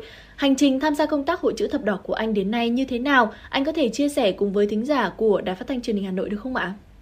Tiến Công thì thuộc nhóm máu a bê cộng, là một trong những nhóm máu là à, cũng tương đối gọi là hiếm. Vậy và à, từ năm mười tám hai mươi thì Tiến Công à, thôi thúc và cũng à, đi hiến máu ở công tác ở trong địa phương cũng như trong trường học. Và điều đặc biệt thì khi à, Tiến Công tham gia rất là nhiệt tình trong à, mọi năm thì à, các anh em ở trong hội chữ thập đỏ cũng đã mời Công vào trong tham gia hội. Thì từ đó thì Tiến Công bắt đầu à, cùng tuyên truyền đến các bạn trẻ rằng là chúng ta à, một giọt máu của chúng ta thì có thể cứu được rất là nhiều người. Và điều đặc biệt hơn nữa thì à, từ năm hai nghìn không trăm lẻ sáu Tiến Công đã tham gia hội công tác hội của xã Bắc Hồng cũng như là của huyện Đông Anh. Thì Tiến Công cũng à, muốn là để chia sẻ với mọi người là Tiến Công đã hiến được là mười bốn lần à, và cũng à, rất may là cũng để làm sao mà trau dồi được cái điều đó thì Tiến Công muốn là các bạn trẻ cố gắng mà mình sẽ dành những tình cảm thân thương với các cái từ thiện và thiện nguyện, đặc biệt là cái phong trào hiến máu nhân đạo. Chúng ta là một người đoàn viên thanh niên thì chúng ta cần phải à, tuyên truyền xung kích của mình và ý thức của mình làm sao cao hơn để cố gắng làm sao mà đạt được à, những cái mà thành lập vào các câu lạc bộ từ thiện thiện nguyện để làm sao mà được vươn xa để à, cùng à, lan tỏa đến tất cả các đồng chí đoàn viên cũng như là các em à, thiếu niên nhi đồng để chúng ta cùng để chung tay. Và cái ý nghĩa đấy thì đối với Tiến Công thì vô cùng ý nghĩa và um, quan trọng đối với à, à, giới trẻ của chúng mình. Vâng, xin được cảm ơn những câu chuyện của các anh chị, những người vừa nỗ lực cống hiến trí tuệ và sức lực của mình, vừa nỗ lực làm lan tỏa những giá trị của tri thức, của tinh thần khởi nghiệp và sáng tạo trong giới trẻ, trong công tác thanh niên. Thưa quý vị và các bạn, nhận thấy phong trào đồng hành cùng thanh niên lập thân lập nghiệp là một trong những hoạt động vô cùng hữu ích, thiết thực đối với thanh niên. Do đó thì các cấp bộ đoàn thành phố Hà Nội sẽ tiếp tục triển khai nhiều giải pháp, nhằm nâng cao chất lượng công tác đoàn, trong đó thì sẽ chú trọng giúp thanh niên về vốn, tiến bộ khoa học kỹ thuật để tiếp tục xây dựng và nhân rộng những mô hình hay, cách làm hiệu quả về phát triển kinh tế đến đông đảo đoàn viên thanh niên. Qua đó khẳng định được vai trò của tổ chức đoàn trong đồng hành với thanh niên trên con đường lập thân, lập nghiệp, tiếp tục đóng góp sức mình vì cộng đồng, chung tay xây dựng đất nước ngày một giàu mạnh, văn minh. Một lần nữa xin được cảm ơn các vị khách mời đã dành thời gian cho buổi tọa đàm ngày hôm nay. Cảm ơn quý thính giả đã lắng nghe chương trình. Xin chào và hẹn gặp lại quý vị và các bạn.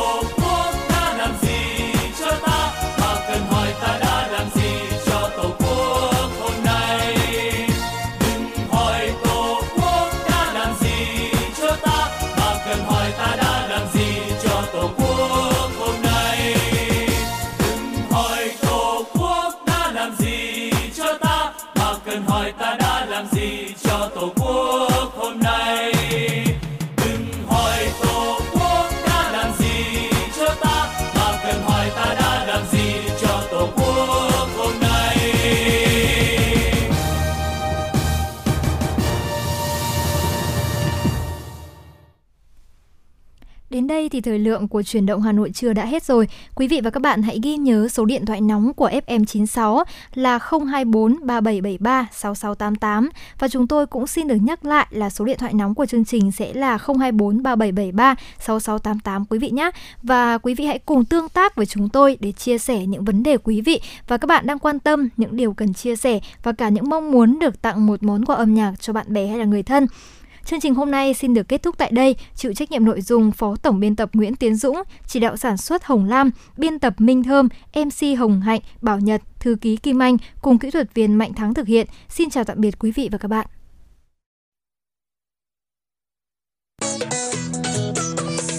Khi ta yêu nhau nào hay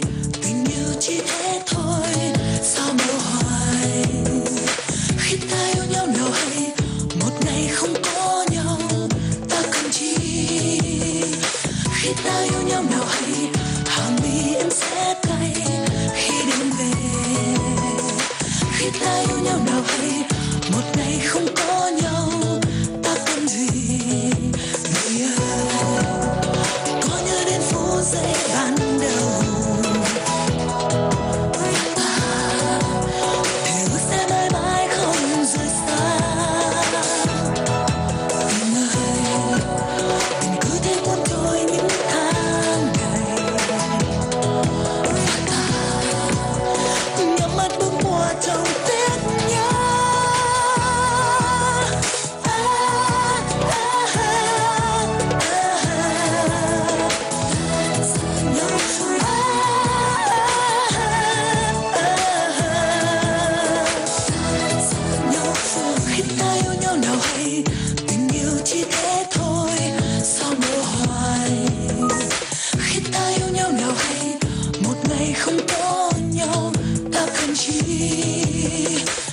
ta yêu nhau nào